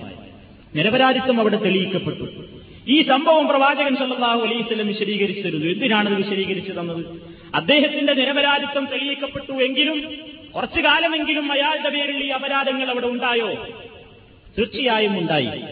തെറ്റ് ചെയ്താലും ചെയ്തില്ലെങ്കിലും കുറച്ചു കാലം അദ്ദേഹത്തിന് അപമാനഭാരം സഹിക്കേണ്ടി വന്നില്ലേ? അതിന് കാരണം തന്റെ മാതാവിന്റെ ശുദ്ധമായ കളങ്കരഹിതമായ ഹൃദയം തന്റെ പൊന്നുമകനെ കാണണമെന്ന ആശയ്ക്ക് അദ്ദേഹം ഒരു അവഗണനാഭാവം കാണിച്ചതുകൊണ്ടാണല്ലോ അങ്ങനെ സംഭവിച്ചത് എന്ന് ഈ ചരിത്രം നമുക്ക് പഠിപ്പിച്ചിരുന്നു. നമ്മുടെ ജീവിതവുമായി എളുപ്പമൊന്ന് തട്ടിച്ചു നോക്കേണ്ടതാണ്. ഗൾഫിൽ വന്നുകൊണ്ട് രണ്ടും മൂന്നും നാലുമൊക്കെ വർഷം ഒരുപാട് ബുദ്ധിമുട്ടുകളും പ്രയാസങ്ങളും കാരണം നാട് കാണാൻ ഭാഗ്യമില്ലാത്ത എത്രയോ ആളുകൾ ശരിയാണ്.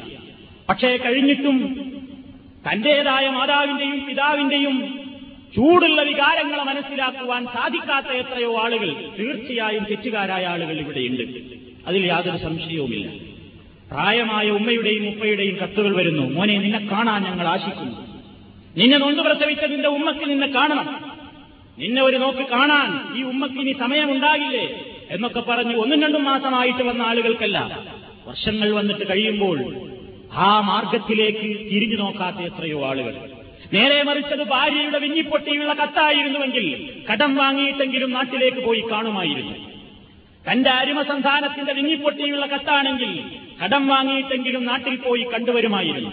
അങ്ങനെയുള്ള ആളുകൾ പ്രായമായ തന്റെ ഉമ്മ തന്റെ മലവും മൂത്രവുമെല്ലാം യാതൊരു മടിയും കൂടാതെ കൈകൊണ്ട് വാരി വൃത്തിയാക്കി.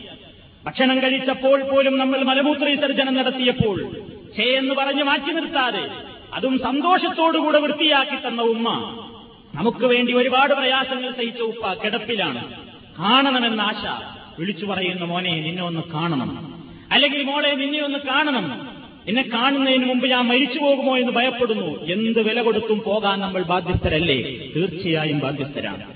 സമരരംഗത്തേക്ക് ഇറങ്ങിപ്പെട്ട സമരരംഗത്തേക്ക് ഇറങ്ങിപ്പുറപ്പെട്ട സ്വഹാബിയോടാണ് പ്രവാചകൻ സല്ലല്ലാഹു അലൈഹി വസല്ലം ചോദിച്ചത് നിന്നെ കാണാതെ വിഷമിക്കുന്ന പ്രയായമുള്ള മാതാപിതാക്കൾ നിന്റെ വീട്ടിൽ നിന്ന് പ്രതീക്ഷിച്ചിരിക്കുന്നുണ്ടെങ്കിൽ ഈ സമരരംഗത്ത് നിന്ന് പോരാടി ഷഹീദായി സ്വർഗലോകത്തെത്തുന്നതിനേക്കാൾ ഉന്നതമായ വിജയമാണ് നിനക്ക് നിന്റെ മാതാപിതാക്കൾക്ക് വേണ്ട ശുശ്രൂഷയും ഹിതമത്വം ചെയ്തുകൊണ്ട് നിന്റെ വീട്ടിൽ കൂടുന്നത് എന്ന് മഹാനായ നബി കരീം സല്ലാഹു അലൈഹി വസല്ലം പറഞ്ഞില്ലേ? അവിടെയാണ് നമ്മൾ ചിന്തിക്കേണ്ടത്. കുറ്റങ്ങൾ മനഃപൂർവം വരുത്തിവെച്ചാൽ ഏറ്റവും വലിയ ദുരിതങ്ങൾ നമ്മൾ അനുഭവിക്കേണ്ടി വരും. അതിനുവേണ്ടി നഷ്ടപ്പെടുന്ന പണത്തെ സംബന്ധിച്ച് ഓർത്തുകൊണ്ട് നമ്മൾ വേദനപ്പെട്ടാൽ അതിനേക്കാൾ ഇരട്ടിക്കിരട്ടി ആ മാതാവിന്റെയോ പിതാവിന്റെയോ ഹൃദയത്തിൽ നിന്നൊരു പ്രാർത്ഥന വന്നുപോയാൽ ലക്ഷങ്ങളുടെ നഷ്ടം വരുത്തി വെക്കുന്ന നഷ്ടമായിരിക്കും നമുക്ക് ദുന്യാവിൽ തന്നെ അനുഭവിക്കുന്നത്. ഓർക്കാതിരിക്കാൻ ഒരിക്കലും നിർവാഹമില്ല. നമ്മളത് ചിന്തിക്കേണ്ടതാണ്. മാതാവ് പിതാവ് അവർക്ക് കിട്ടേണ്ടുന്ന അവകാശങ്ങൾ കിട്ടേണ്ടത് പ്രായമായ സന്ദർഭത്തിലാണെന്ന് പരിശുദ്ധ ഖുർആൻ പ്രത്യേകം എടുത്തു പറഞ്ഞിരിക്കുകയാണ്. നീ അവരോട് മാന്യമായ വർത്തമാനമല്ലാതെ പറയരുത്. നമ്മുടേതായ കാര്യങ്ങൾക്കൊരു പരിഗണനയാണ് അവർക്ക് ചെയ്യേണ്ടത്. നമ്മൾ വലിയ ആളുകളായി. മാതാപിതാക്കൾക്ക് അത്രയൊന്നും ഇവരല്ല. അവർ ലോകം തിരിയാത്തവരാണ്. പക്ഷേ എന്നാലും നമ്മുടെ വീട്ടിൽ ഒരു പ്രധാനപ്പെട്ട കാര്യത്തിന് നമ്മൾ തുടക്കം കുറിക്കുമ്പോൾ ജീവിച്ചിരിക്കുന്നുണ്ട് നമ്മുടെ മാതാവും പിതാവുമെങ്കിൽ ആദ്യമായി അവരോട് അന്വേഷിച്ചിട്ടേ നമ്മൾ അതിനു വേണ്ടി ഒരുങ്ങാവൂ. അവരോട് അന്വേഷിച്ചാൽ ഒരു കാര്യവും ഉണ്ടായിക്കൊള്ളണമെന്നില്ല. അവർക്ക് എന്ത് അഭിപ്രായം പറയാനാണ്? അപ്പ ഞാനൊരു ബിസിനസ് തുടങ്ങാൻ പോകുന്നു. അല്ലെങ്കിൽ ഞാനൊരു വീട് നിർമ്മിക്കാൻ പോകുന്നു. എന്താണ് നിങ്ങളുടെ ഈ അഭിപ്രായം? ഒരുപക്ഷെ അവർ പറയുന്നത് ചിലപ്പോൾ തീർത്തും പൊട്ടത്തരങ്ങളായിരിക്കും. എന്നാലും അവരോട് ആലോചിച്ചിട്ടല്ലാതെ ഒരു കാര്യത്തിന് വേണ്ടി മക്കളായ നമ്മൾ ഒരുങ്ങാൻ പാടില്ല. അതിൽ ഏറ്റവും പ്രധാനമായിട്ടുണ്ടാകുന്ന ഗുണമെന്താണെന്നോ ഉമ്മയും ഉപ്പയും പറഞ്ഞ അഭിപ്രായങ്ങൾ നമ്മൾ എടുത്തിട്ടില്ലെങ്കിലും എന്റെ മകൻ ഇപ്പോഴും എന്നെ ആവശ്യമുണ്ട്. എന്റെ മകൾ ഇപ്പോഴും എന്നെ അവഗണിച്ചിട്ടില്ല. അവന്റെ കാര്യത്തിന് അവൻ ഇപ്പോഴും ഞാൻ വേണം എന്ന ഒരു ചിന്താഗതി വരുത്തി തീർക്കാൻ നമ്മളെപ്പോഴും ശ്രദ്ധിക്കേണ്ടതാണ്. അവരുടെ മനസ്സിനെപ്പോഴും സന്തോഷം നൽകുക. നമ്മൾ നൽകുന്ന ആയിരക്കണക്കിന് രൂപയുടെ ട്രാഫ്റ്റുകളല്ല നല്ല രൂപത്തിലുള്ള ഡ്രസ്സുകളല്ല. പ്രായമായ മാതാപിതാക്കൾ ആശിക്കുന്നത് കാരുണ്യത്തിന്റെ ഒരു വർത്തമാനം. സ്നേഹത്തോടുകൂടി ഉപ്പ എന്നുള്ള ഒരു വിളി കരുണയോടുകൂടെ എന്റെ ഉമ്മ എന്നുള്ളൊരു വിളി അതിനുവേണ്ടിയാണ് നമ്മുടെ പ്രായമായ മാതാപിതാക്കൾ ആശിക്കുന്നത്. എവിടെയും നിങ്ങൾ ആലോചിച്ച് നോക്കൂ വീട്ടിൽ കാര്യമായ വല്ല ചടങ്ങുകളും നടക്കുകയാകും. എന്തെങ്കിലും പ്രധാനപ്പെട്ട വല്ല ചടങ്ങുകളും നടക്കുമ്പോൾ പ്രായമായ ഉമ്മയും ഉപ്പയും അവർക്കതിലൊന്നും പങ്കില്ല. അയൽവാസികൾ കൈകാര്യം ചെയ്യുന്നു ഇവന്റെ കൂട്ടുകാരെ കൈകാര്യം ചെയ്യുന്നു ഇവന്റെ ഭാര്യയുടെ കുടുംബങ്ങൾ കൈകാര്യം ചെയ്യുന്നു അളിയന്മാരിന്റെ മറ്റുള്ള എല്ലാവരുമുണ്ട്. പ്രായമായ ഈ തള്ളയും തന്തയും ഒരു മൂലക്ക്. അവരോട് അഭിപ്രായം ചോദിക്കുന്നില്ല. അവരെ ഇതിൽ പങ്കെടുപ്പിക്കുന്നില്ല. എന്തായിരിക്കും മാനസികമായി അവരുടെ വികാരം? ഇതിന് തീർച്ചയായും ദുന്യാവിൽ വെച്ച് നമ്മൾ ദുരിതം അനുഭവിക്കില്ലേ? അനുഭവിക്കും. എങ്ങനെയാണത്? നേരത്തെ പറഞ്ഞ പോലെ തന്നെ. അൽ ജസാവുമിൻ ജിൻസിൽ അമൽ. ചെയ്താതെ പ്രവർത്തനത്തിന്റെ പകരം വീട്ടൽ വരും. എങ്ങനെയാണത്? നമ്മളൊക്കെ വളർത്തുന്നുണ്ട് ആൺകുട്ടികളെയും പെൺകുട്ടികളെയും. നമുക്കുമുണ്ട് സന്താനങ്ങൾ. നമ്മളും എന്നും യുവത്വത്തോടുകൂടെ നിലക്കൊള്ളുകയില്ലല്ലോ. തൊട്ടു പിന്നാലെ വാർദ്ധക്യം നിലനിൽക്കുകയാണ്. വാർദ്ധക്യത്തിലേക്ക് എത്തുമ്പോൾ നമ്മുടെ മാതാപിതാക്കളോട് നമ്മൾ കാണിച്ച ആ മുജാമലത്ത് ആ മുആമലത്ത് ആ സമീപനം സഹവാസം എങ്ങനെയായിരുന്നോ? അതിന്റെ പതിന്മടങ്ങ് പലിശ സഹിതം തിരിച്ചു തരും നമ്മുടെ മക്കൾ. നമ്മുടെ മക്കൾ നമ്മളെ ഇങ്ങനെ അനുഭവിപ്പിക്കും. നമ്മുടെ ബാപ്പയെ നമ്മൾ ഒരു ശതമാനം ദ്രോഹിച്ചിട്ടുണ്ടെങ്കിൽ നമ്മുടെ മക്കൾ നമ്മളെ പത്ത് ശതമാനം ദ്രോഹിക്കും. അത് കണ്ടുകൊണ്ട് ആ പ്രയാസങ്ങൾ ഇങ്ങനെ ഓർക്കുമ്പോൾ നമ്മളിങ്ങനെ ഓർക്കുക എന്റെ ബാപ്പാനെയും ഉമ്മാനെയും ഞാൻ അനുഭവിച്ചതിനുള്ള ദുരിതം തന്നെയായിരിക്കും. നമ്മൾക്ക് അതിങ്ങനെ തോന്നിപ്പിക്കുകയും ചെയ്യും. എങ്കിലാണല്ലോ ആ ശിക്ഷയുടേതായ കാഠിന്യം കൂടുക. ആ ഒരവസ്ഥ നമുക്ക് വരും. അതുകൊണ്ട് ഇസ്ലാം പറയുന്നു നല്ല സഹവാസം നീ അവരോട് ചെയ്യാം നല്ല രൂപത്തിലുള്ള വാക്കേ പറയാവൂ. കത്തുകൾ എഴുതുമ്പോൾ മാതാപിതാക്കളുടെ കാര്യം പ്രത്യേകം. അവരുടെ കാര്യം പ്രത്യേകം അന്വേഷിക്കണം. അവർക്ക് വേണ്ടി പ്രത്യേകം കത്തുകൾ എഴുതണം. അവർക്ക് വേണ്ടി പ്രത്യേകം പരിഗണിക്കണം. ഫോൺ വിളിക്കുമ്പോൾ പ്രായമായ മാതാപിതാക്കളോട് സംസാരിച്ചേ മതിയാകൂ. പലപ്പോഴും സംസാരിക്കുമ്പോൾ ഇല്ല എന്നോടൊന്നും പറയല്ല മറ്റവർക്ക് കൊടുക്കും ഇല്ലേ? വളരെ നിസ്സാരമായി ചിലപ്പോൾ നമ്മൾ കാണുന്നതാണ്. ചിലപ്പോൾ ഫോൺ എടുത്തത് വാപ്പയായിരിക്കും. പ്രതീക്ഷിച്ചത് നമ്മൾ ഭാര്യയെ ആയിരിക്കും അല്ലെങ്കിൽ മക്കളെ ആയിരിക്കും ഫോൺ എടുത്തത് ഉമ്മയാണ് അല്ലെങ്കിൽ ഉപ്പയാണ്. പെട്ടെന്ന് പറയുകയാണ് നമ്മൾ തന്നെ ആൾക്ക് എന്തായിരിക്കും ആ മാതാവിന്റെയും പിതാവിന്റെയും മാനസിക വികാരം? ഓ അവനിപ്പോ ഗൾഫിൽ പോയി. നാല് കാശൊക്കെയായി. ഈ രൂപത്തിലൊക്കെ അവനെ ഞാൻ വളർത്തിയുണ്ടാക്കി. ഇന്ന് അവനായി അവന്റെ കെട്ടിയവളായി മക്കളായി. എനിക്കൊരു പരിഗണനയും ഈ വീട്ടിലില്ല. ഈ വീട്ടിൽ എനിക്കിന്നൊരു സ്ഥാനവുമില്ല. ഞാൻ ഇന്ന് ഈ വീട്ടിനൊരു ഭാരമായിരിക്കുന്നു. എന്ന് പറഞ്ഞുകൊണ്ട് മാനസികമായ ഒരു വികാരം അവരുടെ മനസ്സിൽ നിന്ന് ഒരിക്ക ചൂടുള്ള കണ്ണുനീരിച്ചിക്കൊണ്ട് ആ കണ്ണുനീരൊരു പ്രാർത്ഥനയായി ഉരുത്തിരിഞ്ഞാൽ എന്തായിരിക്കും നമ്മുടെ ഭാവി? അതുകൊണ്ട് അവരോടുള്ള പെരുമാറ്റം വാർദ്ധക്യം ബാധിച്ച മാതാപിതാക്കളോട് അള്ളാദ്യം പറയുന്നു ഫലാത്തക്കുല്ലഹുമാവുഫിൻ ഛേ എന്ന് പോലും നീ പറയരുത്. നമുക്കങ്ങോട്ട് മറുപടി പറയേണ്ട വർത്തമാനങ്ങളെ അവർ പറയൂ. അതുകൊണ്ടാണല്ലോ അള്ളാഹ് അങ്ങനെ പറയുന്നത്. വാർദ്ധക്യത്തിൽ എത്തിക്കഴിഞ്ഞാൽ നമുക്കൊന്നും പിടിക്കുന്ന വർത്താനല്ല ഉമ്മിയുപ്പിയും പറയാ. കാരണം അത് അവരുടെ പ്രായത്തിന്റെ കുഴപ്പമാണ്. അവരുടെ എന്നല്ല മനുഷ്യരുടെ മുഴുക്ക പ്രായത്തിന്റെ കുഴപ്പമാണത്. പ്രായം കൂടുന്തോറും പിന്നെ പറയുന്നത് കൊച്ചുകുട്ടികളെ പോലെ കാര്യമില്ലാത്ത വർത്തമാനങ്ങളായിരിക്കും. ഒരു ബന്ധമില്ലാത്ത കാര്യങ്ങളായിരിക്കും ചിലപ്പോൾ ഉമ്മയുപ്പയും പറയുന്നത്. കളിയാക്കാൻ പാടില്ല. അവരുടെ ഭാഷാ വൈകല്യങ്ങൾ. അവർ സംസാരിക്കുമ്പോൾ പല്ലുകൾ കൊഴിഞ്ഞു പോയിരിക്കുന്നു. അക്ഷരസ്ഫുടതയില്ല. ലോകം തിരിയില്ല. അതുകൊണ്ട് അവർ വർത്തമാനം പറയുമ്പോൾ അവരെന്തെങ്കിലും പദങ്ങൾ പ്രയോഗിച്ചാൽ അത് അക്ഷരശുദ്ധി ഉണ്ടായില്ല എന്ന് പറഞ്ഞുകൊണ്ട് കളിയാക്കിച്ചിരിക്കുന്ന മക്കളും പേരമക്കളും ഒക്കെയുള്ള വീടുകൾ. എന്തുമാത്രം സങ്കടമാണത്? എന്തുമാത്രം ദുരവസ്ഥയാണ്? സലാത്തുല്ലഹുമാവുഫിൻ ചേ എന്ന് പോലും നീ അവരോട് പറയരുത്. വലാത്തൻ ഹർഹുമാ നീ അവരോട് മറുത്ത് സംസാരിക്കരുത് കയർക്കരുത്. വക്കുല്ലഹുമാ കൗലം കരീമാ മാന്യമായ വാക്കല്ലാതെ നീ അവരോട് പറയരുത്. നിങ്ങൾ എന്താ തള്ള? മിണ്ടാതിരിക്കും തള്ള എന്നൊക്കെ പറയുന്ന എത്ര ആളുകൾ? ഇതൊന്നും ഒരു പുതുമയല്ല ഇന്ന്. എന്തെങ്കിലും നമ്മൾ കാര്യം ഇങ്ങനെ സംസാരിച്ചുകൊണ്ടിരിക്കുകയാണ് വീട്ടിൽ. അപ്പൊ സാധുവായ സ്ത്രീ തള്ള വന്നിട്ട് എന്തെങ്കിലും അഭിപ്രായം പറയും. പോയി തള്ള എവിടെ നിങ്ങൾക്ക് എന്താ അതിൽ വല്ല കാര്യമുണ്ടോ? ഉണ്ട് ലോകം തിരിയുന്നു ആ മനസ്സിന്റെ വേദന. ഒരു പതിനായിരം രൂപയുടെ ട്രാപ്റ്റ് പിന്നെ നമ്മുടെ നാട്ടിൽ എത്തി ഇവിടെ എത്തിയിട്ടാണ്ട് അയച്ചു കൊടുത്താലും മാറൂല. മനസ്സിന്റെ വേദനയാണ്. പരിഗണനയാണ് അവർക്ക് ആവശ്യം. അവഗണിക്കപ്പെടുമ്പോൾ അവരുടെ മനസ്സ് തപിക്കും.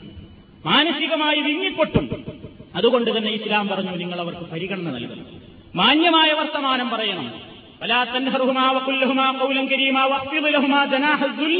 വിനയത്തിന്റെ ചിറക്. ഒരു തള്ളപ്പക്ഷി അതിന്റെ കുഞ്ഞുങ്ങളെ ചിറകിനടിയിൽ ഇങ്ങനെ എത്രമാത്രം സൂക്ഷ്മതയോടുകൂടെയാണ് നിലനിർത്തുന്നത് എന്തൊരു വിനയമാണത് കാണിക്കുന്നത്? ചൂടും വെയിലുമൊക്കെ തന്റെ ചിറകിൽ കൊണ്ടാലും തന്റെ അരുമ മക്കൾക്ക് ഒന്നും സംഭവിക്കരുതെന്ന് വിചാരിച്ചുകൊണ്ട് ചെറിയവരാണ് മക്കൾ തള്ള വലുതാണ് എന്നാലും ആ ഒരു ഗാംഭീര്യവും പ്രൗഢിയും അഹംഭാവവും കാണിക്കാതെ തന്റെ വലിയ ചിറകിനുള്ളിൽ ഈ കുഞ്ഞുമക്കളെ ഇങ്ങനെ ഒതുക്കി നിർത്തുന്ന രീതിയാണല്ലോ അള്ളാഹു സുഹാനുഭവത്താല പ്രയോഗിച്ചത്. നീ അവർക്ക് വിരിച്ചു കൊടുക്കണം വിനയത്തിന്റെ ചിറക്. കാരണം നീ വിനയത്തിന്റെ ചിറകിപ്പോൾ കാണിക്കണം. കാരണം എന്താ? കാരണം നീ നിന്നെ സംബന്ധിച്ചിടത്തോളം നീ ഇപ്പോ വലിയവനായിട്ട് ഒരുപാട് കഴിവുകളുണ്ട്. അത്രയൊന്നും കഴിവില്ല നിന്റെ ഉപ്പക്കും ഉമ്മക്കും. ശാരീരിക സൗന്ദര്യമില്ല. ലോകത്തെ സംബന്ധിച്ച് പരിചയമില്ല. വിവരമില്ല. നിന്റെ അത്ര ഭാഷാശുദ്ധിയില്ല. വിവരങ്ങളില്ല വിജ്ഞാനങ്ങളില്ല. ഒന്നുമില്ലാത്ത നിന്റെ മാതാപിതാക്കൾ നീ അവരോട് വിനയമേ കാണിക്കണം. അഹംഭാവത്തിന്റെ വർത്തമാനം ഉണ്ടാകരുത്. തീർന്നില്ല. നീ ഈ രൂപത്തിലുള്ള കടപ്പാടുകളൊക്കെ നിർവഹിച്ചാലും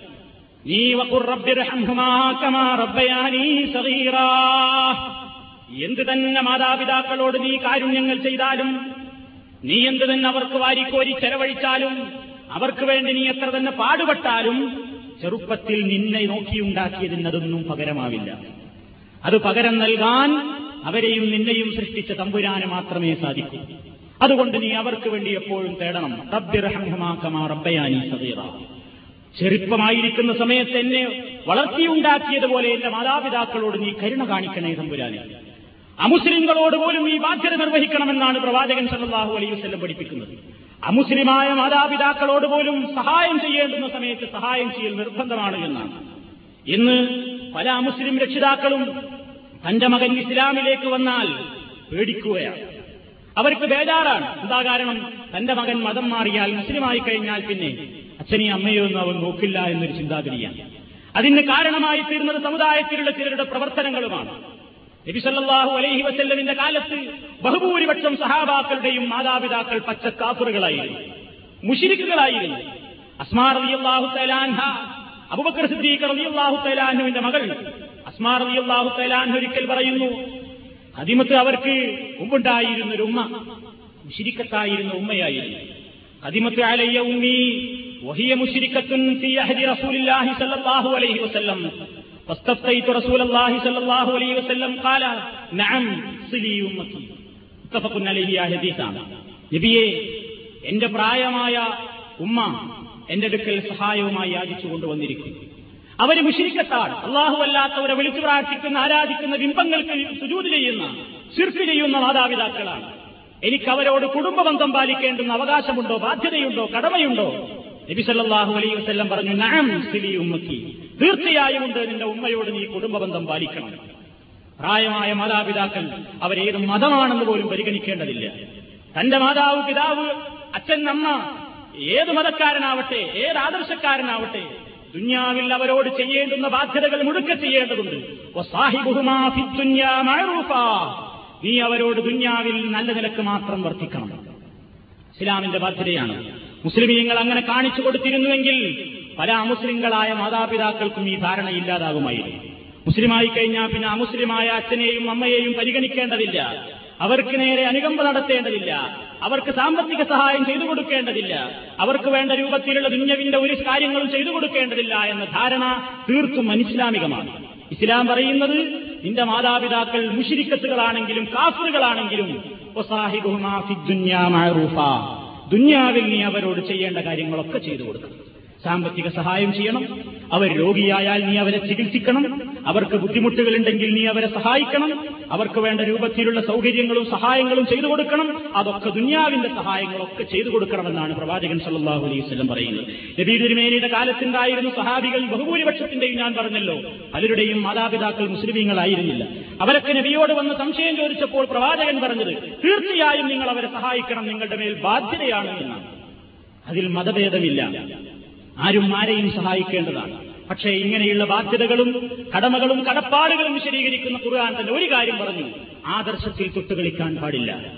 നിന്റെ മാതാവും പിതാവും മുസ്ലിമീങ്ങളായ മാതാപിതാക്കളാവട്ടെ അമുസ്ലിമീങ്ങളായ മാതാപിതാക്കളാവട്ടെ ആരാവട്ടെ ശരിയായ ആദർശത്തിൽ നിന്ന് സൃഷ്ടാവായ തമ്പുരാന്റെ നിയമങ്ങൾക്കെതിരെ ചെയ്യാൻ നിന്നെ അവർ നിർബന്ധിച്ചാൽ ഈ സ്ഥാനമാനങ്ങളൊക്കെ അവർക്ക് നഷ്ടപ്പെടുന്നു. ആ വിഷയത്തിൽ മാത്രം നിനക്ക് അവരോട് ബാധ്യതയില്ല. وإن جاهداك على أن تشرك بي ما ليس لك به علم فلا تطعهما നിന്റെ മാതാപിതാക്കൾ നിന്നെ കീർത്തിച്ചാൽ നിന്നെ അവര് കാര്യമായി തന്നെ നിന്നോട് കൽപ്പിച്ചാൽ വൈൻ ജാഹദാക്ക അവർ നിന്നോട് നിർബന്ധിച്ച് ആവശ്യപ്പെടുന്നു അല അൻകുശിരിക്കബീമാലൈസലക്ക് നിനക്ക് വിവരമില്ലാത്ത കാര്യങ്ങൾ അവർ നിന്നോട് പറഞ്ഞു തന്നുകൊണ്ട് നിന്നെ ശിർക്കിലേക്ക് നയിക്കുന്ന ഉപദേശങ്ങൾ നൽകി നീ ശിർക്ക് ചെയ്യാനും അള്ളാഹുവിന് അനുസരണക്കേട് കാണിക്കാനുമുള്ള പ്രവർത്തനങ്ങൾ ചെയ്യാൻ അവർ നിന്നോട് വസീയത്തിലൂടെയോ മറ്റു കാര്യങ്ങളിലൂടെയോ ഉപദേശിക്കുകയോ നിർബന്ധിക്കുകയോ ചെയ്താൽ പല തുത്തിഴുമാ ഇതുവരെ അനുസരിക്കണം അനുസരിച്ചില്ലെങ്കിൽ നരകമാണ് വൻകുറ്റമാണ് എന്നൊക്കെ പറഞ്ഞ പടച്ചോൻ തന്നെയാണ് പറയുന്നത്. ആദർശത്തിന്റെ കാര്യത്തിൽ പല തുത്തിഴുമാ അവരോട് നീ അനുസരിക്കണ്ട. ആ അനുസരണം വേണ്ട. ഈ ആയത്ത് അവതരിക്കാൻ പശ്ചാത്തലം പറയുന്നു. ആദർശത്തിന്റെ രംഗത്ത് അല്പം പോലും വിട്ടുവീഴ്ച പാടില്ല. മാതാവിന്റെ ജീവൻ അങ്ങോട്ട് പോകുന്നു എന്ന് വന്നാലും. സൈദർ അലി അള്ളാഹു തലാനുവിന്റെ ചരിത്രം നമുക്ക് സൈദ് ബിൻ മാലിക് അള്ളാഹു തലാനുവിനെ സംബന്ധിച്ചായിരുന്നു ആയത്ത് അവതരിച്ചത് എന്ന് ഇമാം ഇബിനി കസീർ അദ്ദേഹത്തിന്റെ തഫ്സീർ മൂന്നാം വാള്യം നാനൂറ്റി അമ്പത്തിനാലാമത്തെ പേജിൽ എഴുതി വെച്ചിട്ടുണ്ട്. അദ്ദേഹം പറയുന്നു ഉൻസിലത്ത് തീയഹാദിഹില്ലായ ഈ ആയത്ത് എന്റെ വർഷത്തിലാണ് അവതരിച്ചത്. ഞാൻ എന്റെ മാതാവിനോട് വളരെയധികം നല്ല നിലയ്ക്ക് വർത്തിക്കുന്ന ഒരു മനുഷ്യനായിരുന്നു. അങ്ങനെ മുഹമ്മദ് നബി സല്ലാഹു അലൈഹി വസ്ല്ലമിന്റെ ആദർശം കേട്ടപ്പോൾ എനിക്കത് വിശ്വസിക്കണമെന്ന് തോന്നി. ഞാൻ അങ്ങനെ മുസ്ലിമായി എന്റെ മാതാവാണെങ്കിൽ കടുത്ത മുഷിരിക്കായിരുന്നു. ഞാൻ മുസ്ലിമായപ്പോൾ എന്റെ മാതാവ് എന്നോട് പറഞ്ഞു മോനെ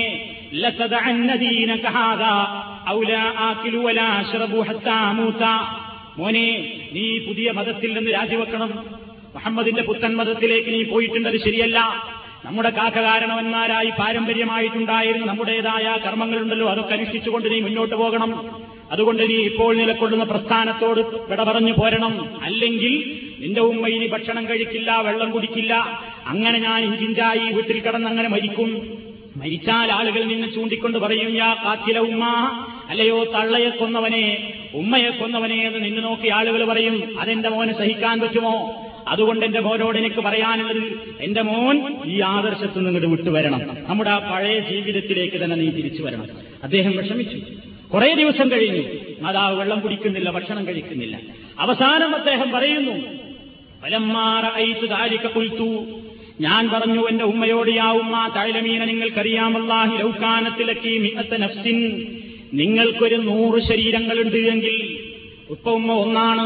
ഉമ്മയെപ്പോലൊരു നൂറ് ശരീരം എന്റെ മുമ്പിൽ അങ്ങോട്ട് പ്രത്യക്ഷപ്പെടുകയും ഓരോ ശരീരവും എന്റെ മുമ്പിൽ കിടന്നുകൊണ്ട് വെള്ളം കിട്ടാതെ ഇഞ്ചിഞ്ചായി അങ്ങോട്ട് പെടഞ്ഞ് മരിക്കുന്നത് ഞാൻ കാണേണ്ടി വന്നാലും ലായിലാഹ ഇല്ലല്ലാ മുഹമ്മദ് റസൂലുള്ള എന്നുള്ള ഈ ഉത്തമമായ ആദർശത്തിൽ നിന്ന് വിട്ടുമാറിക്കൊണ്ട് ഉമ്മയ്ക്ക് വേണ്ടി ആദർശം കൈവിടുന്ന ഒരു പ്രശ്നമേ എനിക്കില്ല. അതുകൊണ്ട് ഇഷ്ടമുണ്ടെങ്കിൽ ഉമ്മയ്ക്ക് വെള്ളം കുടിക്കാം ഭക്ഷണം കഴിക്കാം. ഞാൻ എന്റെ ആദർശം വിട്ടിട്ട് ഉമ്മ ഏതായാലും വെള്ളം കുടിക്കൂല. രണ്ടു മൂന്ന് ദിവസം കഴിഞ്ഞു പ്രയാസം സഹിച്ചു അവസാനം ഉമ്മ തോച്ചു ഉമ്മ വെള്ളം കുടിച്ചു എന്നാണ് ചരിത്രം പറയുന്നത് ഭക്ഷണം കഴിച്ചു എന്നാണ്. നമ്മളാണെങ്കിലോ? നമ്മളാണെങ്കിൽ എന്തു ചെയ്യും? ഉമ്മയല്ലേ പറയണത്? പ്രായമായ ഉമ്മയല്ലേ പറയണത്? ഇനിയിപ്പോ ഉമ്മാനെ കണ്ടോളണം ഇല്ലാതെ വാപ്പയല്ലേ പറയണം അവിടെ നമുക്ക് ഇബിലീസിന് തോന്നിപ്പിക്കുക അമ്മാനോട് ഉപ്പാനോടുള്ള സ്നേഹം. വേണ്ടാത്തൊരു കാര്യത്തിന് വേണ്ടി ആവശ്യപ്പെടുകയാണ് എത്രയോ ആളുകൾ. ഗൾഫിൽ ഒന്നോ രണ്ടോ കൊല്ലം നിന്ന് ആദ്യമായി എയർപോർട്ടിൽ ഇറങ്ങുക. എയർപോർട്ടിൽ ഇറങ്ങുമ്പോൾ തള്ളി ഉമ്മയും വാപ്പിയൊക്കെ വന്നിട്ടുണ്ട്. കൂട്ടാൻ വേണ്ടി വന്നിട്ടുണ്ട്. തിരുവനന്തപുരം എയർപോർട്ടിലോ കോഴിക്കോട് എയർപോർട്ടിലോ അവിടുന്ന് ആദ്യം തന്നെ മോനെ എന്റെ മോനെ ഒന്ന് ജീവനോട് കൂടെ എനിക്ക് കണ്ടുകിട്ടാൻ എന്റെ പൊന്നാര ഉമ്മ ആദ്യം തന്നെ നേർച്ചയാക്കിയിട്ടുള്ള എന്താണ്? തിരുവനന്തപുരത്ത് ഇറക്കിയ ആളാണെങ്കിൽ അവരോടെയും നീ ആദ്യം തന്നെ ഭീമാപ്പള്ളി പോയിട്ടുണ്ട് ചാറമോടെ എന്നിട്ട് പോയാൽ മതി വീട്ടിക്ക്. ഓ രണ്ടു കൊല്ലം കഴിഞ്ഞിട്ട് ഉമ്മാനി ബാപ്പാനിയും കണ്ടിട്ട് ആദ്യമായിട്ട് ഉമ്മാടെ ഒരു ആവശ്യമല്ലേ സംഗതി ഇസ്ലായി സെന്ററിന്റെ ക്ലാസ്സിൽ നിന്ന് ഇങ്ങനെ മൗലിമാരെ ക്ലാസ്സൊക്കെ കേട്ടിട്ട് ഇത് ശുർക്കാണ് പാടില്ല എന്ന് കേട്ടിട്ടുണ്ടെങ്കിൽ ഏതായാലും ഇപ്പൊ ഉമ്മാടെ ഒരു കൊതിയല്ലേ? എന്ന് വിചാരിച്ച് അതിലാണ് ഊണ് കൊടുക്കും. അല്ലെങ്കിൽ ഭാര്യയാണ് ആവശ്യപ്പെടുന്നത് അല്ലെങ്കിൽ മക്കളാണ് ആവശ്യപ്പെടുന്നത് അല്ലെങ്കിൽ കുടുംബക്കാരാണെന്താ? നിങ്ങൾ ഇവിടെ ആയുഷോടുകൂടെ എത്തിയാൽ എല്ലാ തർക്കുകളും ഒന്ന് ചുറ്റിക്കറങ്ങി ഒന്ന് ചാറം മൂടാൻ വേണ്ടി നമ്മൾ മുമ്പേ നേർച്ചയാക്കിയതാണ് എന്റെ പൊന്നാര മോൻ. അതിനെ ഇടന്തെടുക്കരുത് അതിനെ എതിര് കാണിക്കരുത് എന്ന് പറയുമ്പോൾ അതിലങ്ങോട്ട് വീണുപോകും. കാലിക്കറ്റ് എയർപോർട്ടിലാണ് ഇറങ്ങിയതെങ്കിൽ പറയും നമുക്കിവിടെ ഇടിയങ്ങരെ ഒന്ന് പോകണം അല്ലെങ്കിൽ സി എം വലിയുള്ളായിയുടെ മക്ബറിയിൽ ഒന്ന് പോകണം അല്ലെങ്കിൽ പുത്തമ്പള്ളിയിൽ ഒന്ന് പോയിട്ട് അതിലെ മമ്പറത്ത് കൂടി ഒന്ന് പോയിട്ട് വീട്ടിൽ പോയാൽ മതി. ഇതാണ് പറയുമ്പോൾ നമ്മൾ അങ്ങോട്ട് വീണു പോവുകയാണ്. അങ്ങനെ അവർ ചെയ്യുന്ന ഓരോ കാര്യത്തിനും വേണ്ടി ആദ്യമായി വീട്ടിലെത്തിയാൽ നീ ഇവിടെ ഏറ്റവും കൂടുതൽ സുരക്ഷിതനായി ഇങ്ങോട്ട് വീട്ടിലെത്തിയാൽ ഞങ്ങൾ ഇവിടെ ആദ്യം തന്നെ നീയത്ത് ചെയ്തിരിക്കുന്നു ഒരു കുത്തുബിയത്ത് നടത്തിക്കളയാമെന്ന്. എന്താണ് കുത്തുബിയത്ത്? യാ യാ അബ്ദുൽ ഖാദർ ജീലാനി ഇത് വളക്കൂതിയിട്ട് ആയിരം തവണ വിളിക്കലാണ്. മൊഹീദ്ദീൻ ഷെയ്ഖേ ശരണം. മൊഹീദ്ദീനെ ശരണം. ഞങ്ങളെ രക്ഷിക്കണേ ഞങ്ങളെ സഹായിക്കണേ എന്ന് വിളിച്ചു പോവുകയാണ് ആയിരം വട്ടം. അള്ളാഹുവിന്റെ റഹ്മത്താവുന്ന ഈ ഗൾഫിൽ വന്നു അധ്വാനിച്ചു നാല് കാശുണ്ടാക്കി. മാനത്തുകൂടെ അള്ളാഹുവിന്റെ മാത്രം കഴിവുകൊണ്ട് പറന്നുപോയി. അവിടെ എയർപോർട്ടിൽ ഇറങ്ങി സുരക്ഷിതമായി വീട്ടിലെത്തി. എന്നിട്ട് നന്ദികേട് കാണിക്കുകയാണ് വിളിച്ചു കൂവുകയാണ് ആരെ? ഷെയ്ഖ് മുഹീദ്ദീൻ അബ്ദുൽ ഖാദർ ജീലാനി. ഇതിനു വേണ്ടി കീർത്തിക്കും. ഇതിനു വേണ്ടി നിർബന്ധിപ്പിക്കും. ഒരു നൂറുകൂട്ടം കാര്യങ്ങൾക്ക് വേണ്ടി നിർബന്ധിപ്പിക്കും. നാട്ടിലേക്കാണ്ട് എത്തിക്കഴിഞ്ഞാൽ ആയിരക്കണക്കിന് രൂപ ദീർഘകളായ ദീർഘകളിലൂടെയൊക്കെ ചെലവഴിക്കാൻ വേണ്ടി പ്രായമായ മാതാപിതാക്കൾ ഇങ്ങനെ പറയുമ്പോൾ കുലുങ്ങിപ്പോകും ചില ആളുകൾ. ആ ഇപ്പൊ ഏതായാലും ഈ ബാബയും പറഞ്ഞല്ലേ? അതവിടെ ഇസ്ലായി സെന്ററിൽ നോക്കും. അവിടെ ഇപ്പൊ ആരും അറിയുന്നില്ലല്ലോ. തൽക്കാലം അതൊക്കെ ഒന്ന് വെച്ചിങ്ങാണ്ട് എന്നിട്ട് അവിടുത്തെ ആ എണ്ണയ്ക്ക് ഒന്ന് പരിച്ച് അതൊക്കെ ഒന്ന് അവിടെ ഇവിടെ പറ്റി പാസ്പോർട്ടും വരെ ഒരു ഇച്ചിരി എണ്ണ എടുത്ത് പറ്റി ഇനി ഒരിക്കലും ഈ വിസ ക്യാൻസലാവാതിരിക്കാൻ വേണ്ടി എന്തെല്ലാം വേർപാടുകളാണ് ഗൾഫിൽ നിന്ന് ഇറങ്ങിയ മനുഷ്യന്മാർ ചെയ്യുന്നത്. ആ പെട്ടിമ എന്ന് വരച്ച്. ഇനി കസ്റ്റംസ് പ്രശ്നമൊന്നും വേറെ വഴിക്കൊന്നൊന്നും ആരും പിടിക്കാതിരിക്കാൻ എന്തൊക്കെ കാര്യങ്ങൾ നിങ്ങളൊന്ന് പോയി നോക്കൂ. അവിടെ വന്നിട്ട് ഗൾഫുകാരായ ആളുകൾ ചെയ്യുന്ന ഓരോ കാര്യങ്ങളും. ഒക്കെ സ്വന്തം ഇഷ്ടപ്രകാരം മാതാപിതാക്കൾക്ക് വേണ്ടിയും ഭാര്യയ്ക്ക് വേണ്ടിയും ഭാര്യത് വേറെ കണ്ടു കണ്ടിട്ടാ നിങ്ങൾ സുരക്ഷിതമായിട്ട് ഇങ്ങോട്ട് എത്തിയാൽ മുപ്പത്തിയേക്കൊന്ന് ടൂർ പോകണം അപ്പൊ ടൂർ പോകാൻ വേണ്ടി എല്ലാ ദർഗകളിലും സംസ്ഥാനത്ത് അവിടെ തലസ്ഥാന നഗരിയിലുള്ള ഭീമാപ്പള്ളി മുതൽ ഇങ്ങ് വേറെ കാസർഗോഡ് ഇവിടെ തളങ്കരിയിലുള്ള എവിടേക്കാണെങ്കിൽ അവിടേക്ക് എല്ലാ സ്ഥലത്ത് പോകുന്നു. ഇങ്ങനെ ചുറ്റിക്കറങ്ങി മുപ്പത്തിയേക്ക് ദീർഘ കാണലുമായി നാടുകറങ്ങലുമായി പുരാപ്പളന്റെ കൂടെയുള്ള കുശാലായ യാത്രയായി. അവിടെയൊക്കെ ആണുങ്ങൾ ഇങ്ങനെയാണ് മയങ്ങിക്കൊടുക്കും. വേണ്ട. ലാ ഖാലിഖായ സൃഷ്ടാവായ അള്ളാഹുവിന് അനുസരണക്കേട് കാണിച്ചുകൊണ്ട് ഒരൊറ്റ സൃഷ്ടിക്കും നിങ്ങൾ അനുസരിക്കാൻ പാടില്ല. അത് സ്വന്തം മാതാപിതാക്കളാണെങ്കിലും അതാണ് ഇസ്ലാം പറയുന്നത്. ഫലാത്തുത്തിഴുമാ നീ അവരോടൊരിക്കലും അനുസരണം കാണിച്ചു പോകരുത് എന്ന് വിചാരിച്ച് നിങ്ങളെന്താ ഇതിനൊക്കെ എന്നോട് കൽപ്പിച്ചത്? ഇനി ഞാനും നിങ്ങളുമായി ഒരു ബന്ധമല്ല നിങ്ങൾക്ക് ഇനി എന്റെ വകയിട്ട് യാതൊരു സഹായവും കിട്ടൂല എന്ന് പറയാൻ പറ്റുമോ? പറ്റൂല. ദുന്യാവിൽ നീ അവർക്ക് ചെയ്തു കൊടുക്കേണ്ടുന്ന എല്ലാ കടമകളും നീ ചെയ്തു കൊടുക്കുകയും വേണം. ഒത്തതിയൽ ഇലയ്യ. എന്നിലേക്ക് കയറ്റിച്ചു മടങ്ങിയ ആൾക്കാരുടെ വഴിയെ നീ പിൻപറ്റുകയും ചെയ്യണം. ഇതാണ് അള്ളാഹു തല പറയുന്നത്. ഇങ്ങനെ ജീവിതത്തിൽ ഒരുപാട് കടമകളും കടപ്പാടുകളും മാതാപിതാക്കളോട് ജീവിതകാലത്ത് നമുക്ക് അവർ മുസ്ലിങ്ങളായാൽ പോലും നിലനിൽക്കുന്നു. എന്നാൽ മരണത്തോടുകൂടെ അത് അവസാനിക്കുന്നില്ല. മക്കൾക്ക് മാതാപിതാക്കളോടുള്ള ബാധ്യത മരണത്തോടുകൂടെ അവസാനിക്കുന്നില്ല. നബി സല്ലല്ലാഹു അലൈഹി വസല്ലമിന്റെ സദസ്സിൽ ഒരാൾ വന്നിട്ട് ചോദിക്കുകയാണ് യാ റസൂലല്ല ഹൽ ബഖിയ മിൻ ബിർരി അബവയ്യ ശൈഉൻ നബുർഹുമാ ബിഹി ബഅദ മൗതിഹിമാ നബിയെ എന്റെ മാതാപിതാക്കൾ മരിച്ചുപോയിരിക്കുന്നു അവരോട് ജീവിതകാലത്ത് കടപ്പാടുകൾ നിർവഹിച്ചിരുന്ന ഒരാളായിരുന്നു ഞാൻ. മരണശേഷം ഞാൻ അവരോട് വല്ല കടപ്പാടുകളും ഇനി നിർവഹിക്കാനുണ്ടോ? നബി സല്ലല്ലാഹു അലൈഹി വസല്ലം പറഞ്ഞു ഞാൻ ഒന്ന് അസ്സലാത്തു അലൈഹിമാ വൽ അവർക്ക് വേണ്ടി ഗുണത്തിന് വേണ്ടി പ്രാർത്ഥിക്കുകയും അവരുടെ പാപമോചനത്തിന് വേണ്ടി തേടലുമാണ് ഒന്നാമത്തെ ബാധ്യത. രണ്ടാമത്തത് ഇൻഫാദു അഹദിഹിമാമിൻ ബാദിഹിമാ. മാതാപിതാക്കൾ അവരുടെ ജീവിതകാലത്ത് നിന്നോട് വല്ല കരാറുകളും ചെയ്തിട്ടുണ്ടെങ്കിൽ ആ കരാറുകൾ നീ അവർ ഭരിച്ചു പോയാലും പൂർത്തിയാക്കണം. അനാവശ്യ കരാറുകളല്ല. ഇസ്ലാം പറഞ്ഞ കരാറുകൾ ഉണ്ടെങ്കിൽ മാത്രം. ഉമ്മി വാപ്പയും മരിച്ചു പോണ നേരത്തെ ഉമ്മ പറയണേ അല്ലെങ്കിൽ വാപ്പ പറയണേ. ഓനെ ഞാൻ മരിച്ചാൽ നമ്മളെ ജാറ ഗൾഫുകാരന്റെ വാപ്പയാണ് നിലക്കൊന്ന് തിരിച്ചറിഞ്ഞോട്ടെ പോലെ നീ കാര്യമായി ഒന്ന് സിമന്റ് ഇട്ട് കെട്ടിപ്പൊക്കി വലിയൊരു കാളക്കൊമ്പ് പോലുള്ള മീസാങ്കല്ലും കുത്തിയിട്ട് അതിന് പേരും ഡേറ്റൊക്കെ എഴുതി വെക്കണം എന്നറിയാം. നമ്മളത് ചെയ്യാൻ പറ്റുമോ പാടില്ല. ഇസ്ലാം കൽപ്പിച്ചതിനെതിരായിട്ടുള്ള യാതൊരു പ്രവർത്തനങ്ങളും നമ്മൾ ചെയ്യാൻ പാടില്ല. അള്ളാഹുവിന്റെ കൽപ്പനയ്ക്ക് അനുസരിച്ചുകൊണ്ടുള്ള നിലയ്ക്ക് അവർ നമ്മളോട് വല്ല വസീയത്തുകളും കരാറുകളും ചെയ്തിട്ടുണ്ടെങ്കിൽ അത് പാലിക്കാം. അതാണ് രണ്ടാമത്തെ ബാധ്യത. മൂന്നാമതായി വസിലത്തു റഹമില്ലത്തിയിലാ തൂസലുമില്ലാ ബിഹിമാ. മാതാപിതാക്കൾ ജീവിച്ചിരിക്കുന്ന കാലത്ത് അവർ മുഖേന നിലനിന്നിരുന്ന കുടുംബ ബന്ധങ്ങളെ നമ്മൾ നിലനിർത്തണം.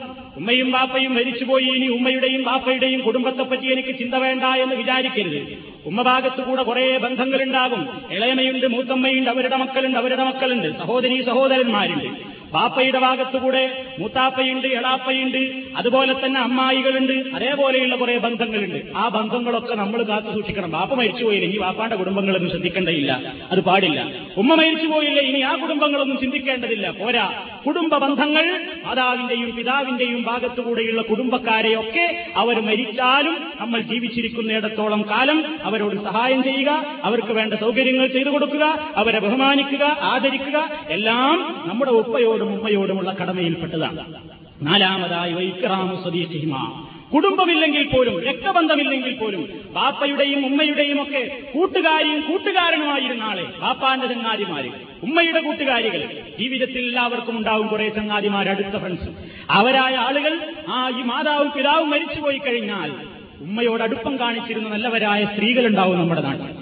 ഉപ്പയോടടുപ്പം ഏറ്റവും കൂടുതൽ എവിടെയും ഒപ്പം പോവുകയും സഹവസിക്കുകയും ഒക്കെ ചെയ്തിരുന്ന നല്ലവരായ ചങ്ങാതിമാരുണ്ടാകും.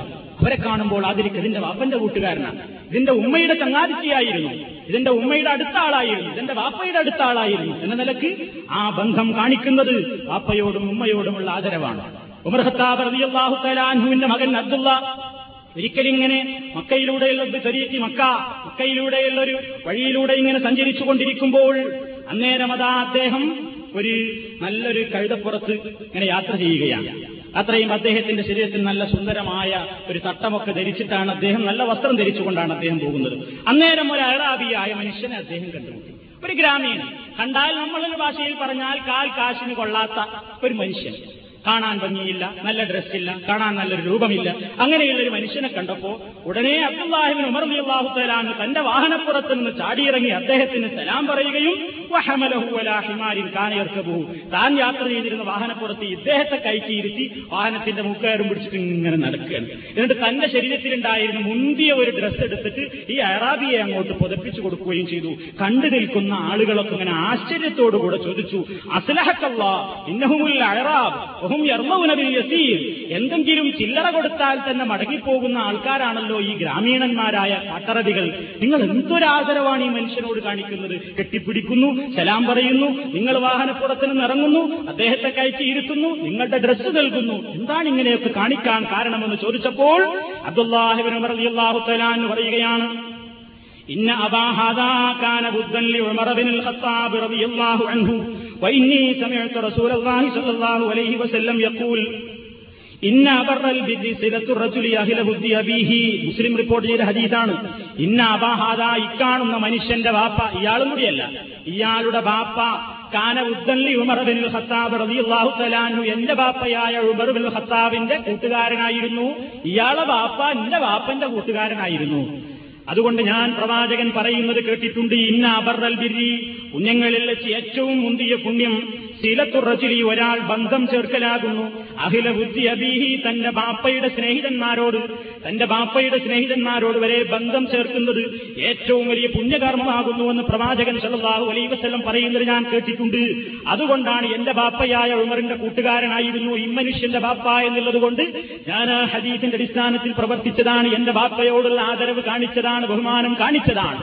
കടമ നിലനിർത്തിയതാണ്. ഇതാണ് ഉമർ ഖത്താബ് റളിയല്ലാഹു തലാൻഹുവിന്റെ മോൻ അബ്ദുല്ലാ റളിയല്ലാഹു തലാൻഹു എന്ന് സഹാബി ചെയ്ത മാതൃക. ഇതൊക്കെ നമുക്കും മാതൃകയാണ്. ഇതിനൊന്നും ലോകത്തിൽ വിലയില്ല. സ്വന്തം ബാപ്പാനെയും ഉമ്മാനെയും നോക്കിയുള്ള ഇതല്ല പോലെ കൂട്ടുകാരി. സ്വന്തം ബാപ്പയും ജീവിച്ചിരിക്കുന്നുണ്ട്. അവരോട് ആദരവ് കാണിക്കാത്തവൻ പിന്നെ അവരുടെ ചങ്ങാതിമാരോടും കുടുംബക്കാരോടും വല്ല മൈൻഡും ചെയ്യുമോ നാ അതൊക്കെ ചെയ്യണം. എങ്കിലേ ബാധ്യതകളും കടമകളും ഒക്കെ നിറവേറ്റിയവനാവുകയുള്ളൂ എന്ന ഇസ്ലാമിന്റെ അധ്യാപനം നമ്മൾ ഉൾക്കൊള്ളുക. കുടുംബ ജീവിതത്തിൽ നമുക്ക് കിട്ടേണ്ടുന്ന അവകാശങ്ങളെ പോലെ തന്നെ നമ്മുടെ മാതാപിതാക്കളോടും നമുക്ക് തീർത്താൽ തീരാത്ത ബാധ്യതകൾ ജീവിതകാലത്തും മരണശേഷവും ഉണ്ട്. അതിലാണ് അള്ളാഹുവിന്റെ തൃപ്തിയും പൊരുത്തവും നിലകൊള്ളുന്നത്. അന്നിലക്ക് നല്ല നിലയ്ക്ക് ബന്ധം നിലനിർത്തിക്കൊണ്ട് കടമകളും കടപ്പാടുകളും മനസ്സിലാക്കി അവരോടുള്ള ബാധ്യതകൾ നിർവഹിച്ചുകൊണ്ട് അള്ളാഹുവിനെ ഭയപ്പെട്ടുകൊണ്ട് നാം പടച്ചവന്റെ പൊരുത്തമാശിച്ചുകൊണ്ട് നാം പ്രവർത്തിക്കുക. അള്ളാഹു നമ്മുടെ പ്രവർത്തനങ്ങൾ സ്വീകരിക്കുകയും നമ്മുടേതായ കുറ്റങ്ങളെയും തെറ്റുകളെയും പുറത്തു തന്നുകൊണ്ട് അനുഗ്രഹിക്കുകയും ചെയ്യുമാറാകട്ടെ. അള്ളാഹു റബ്ബന തഖബ്ബൽ മിന്ന ഇന്നക അലീം. وتب علينا إنك أنت التواب الرحيم. ربنا اغفر لنا ولإخواننا الذين سبقونا بالإيمان. ولا تجعل في قلوبنا غلا للذين آمنوا. ربنا إنك رؤوف رحيم. والحمد لله رب العالمين. والسلام عليكم ورحمة الله وبركاته.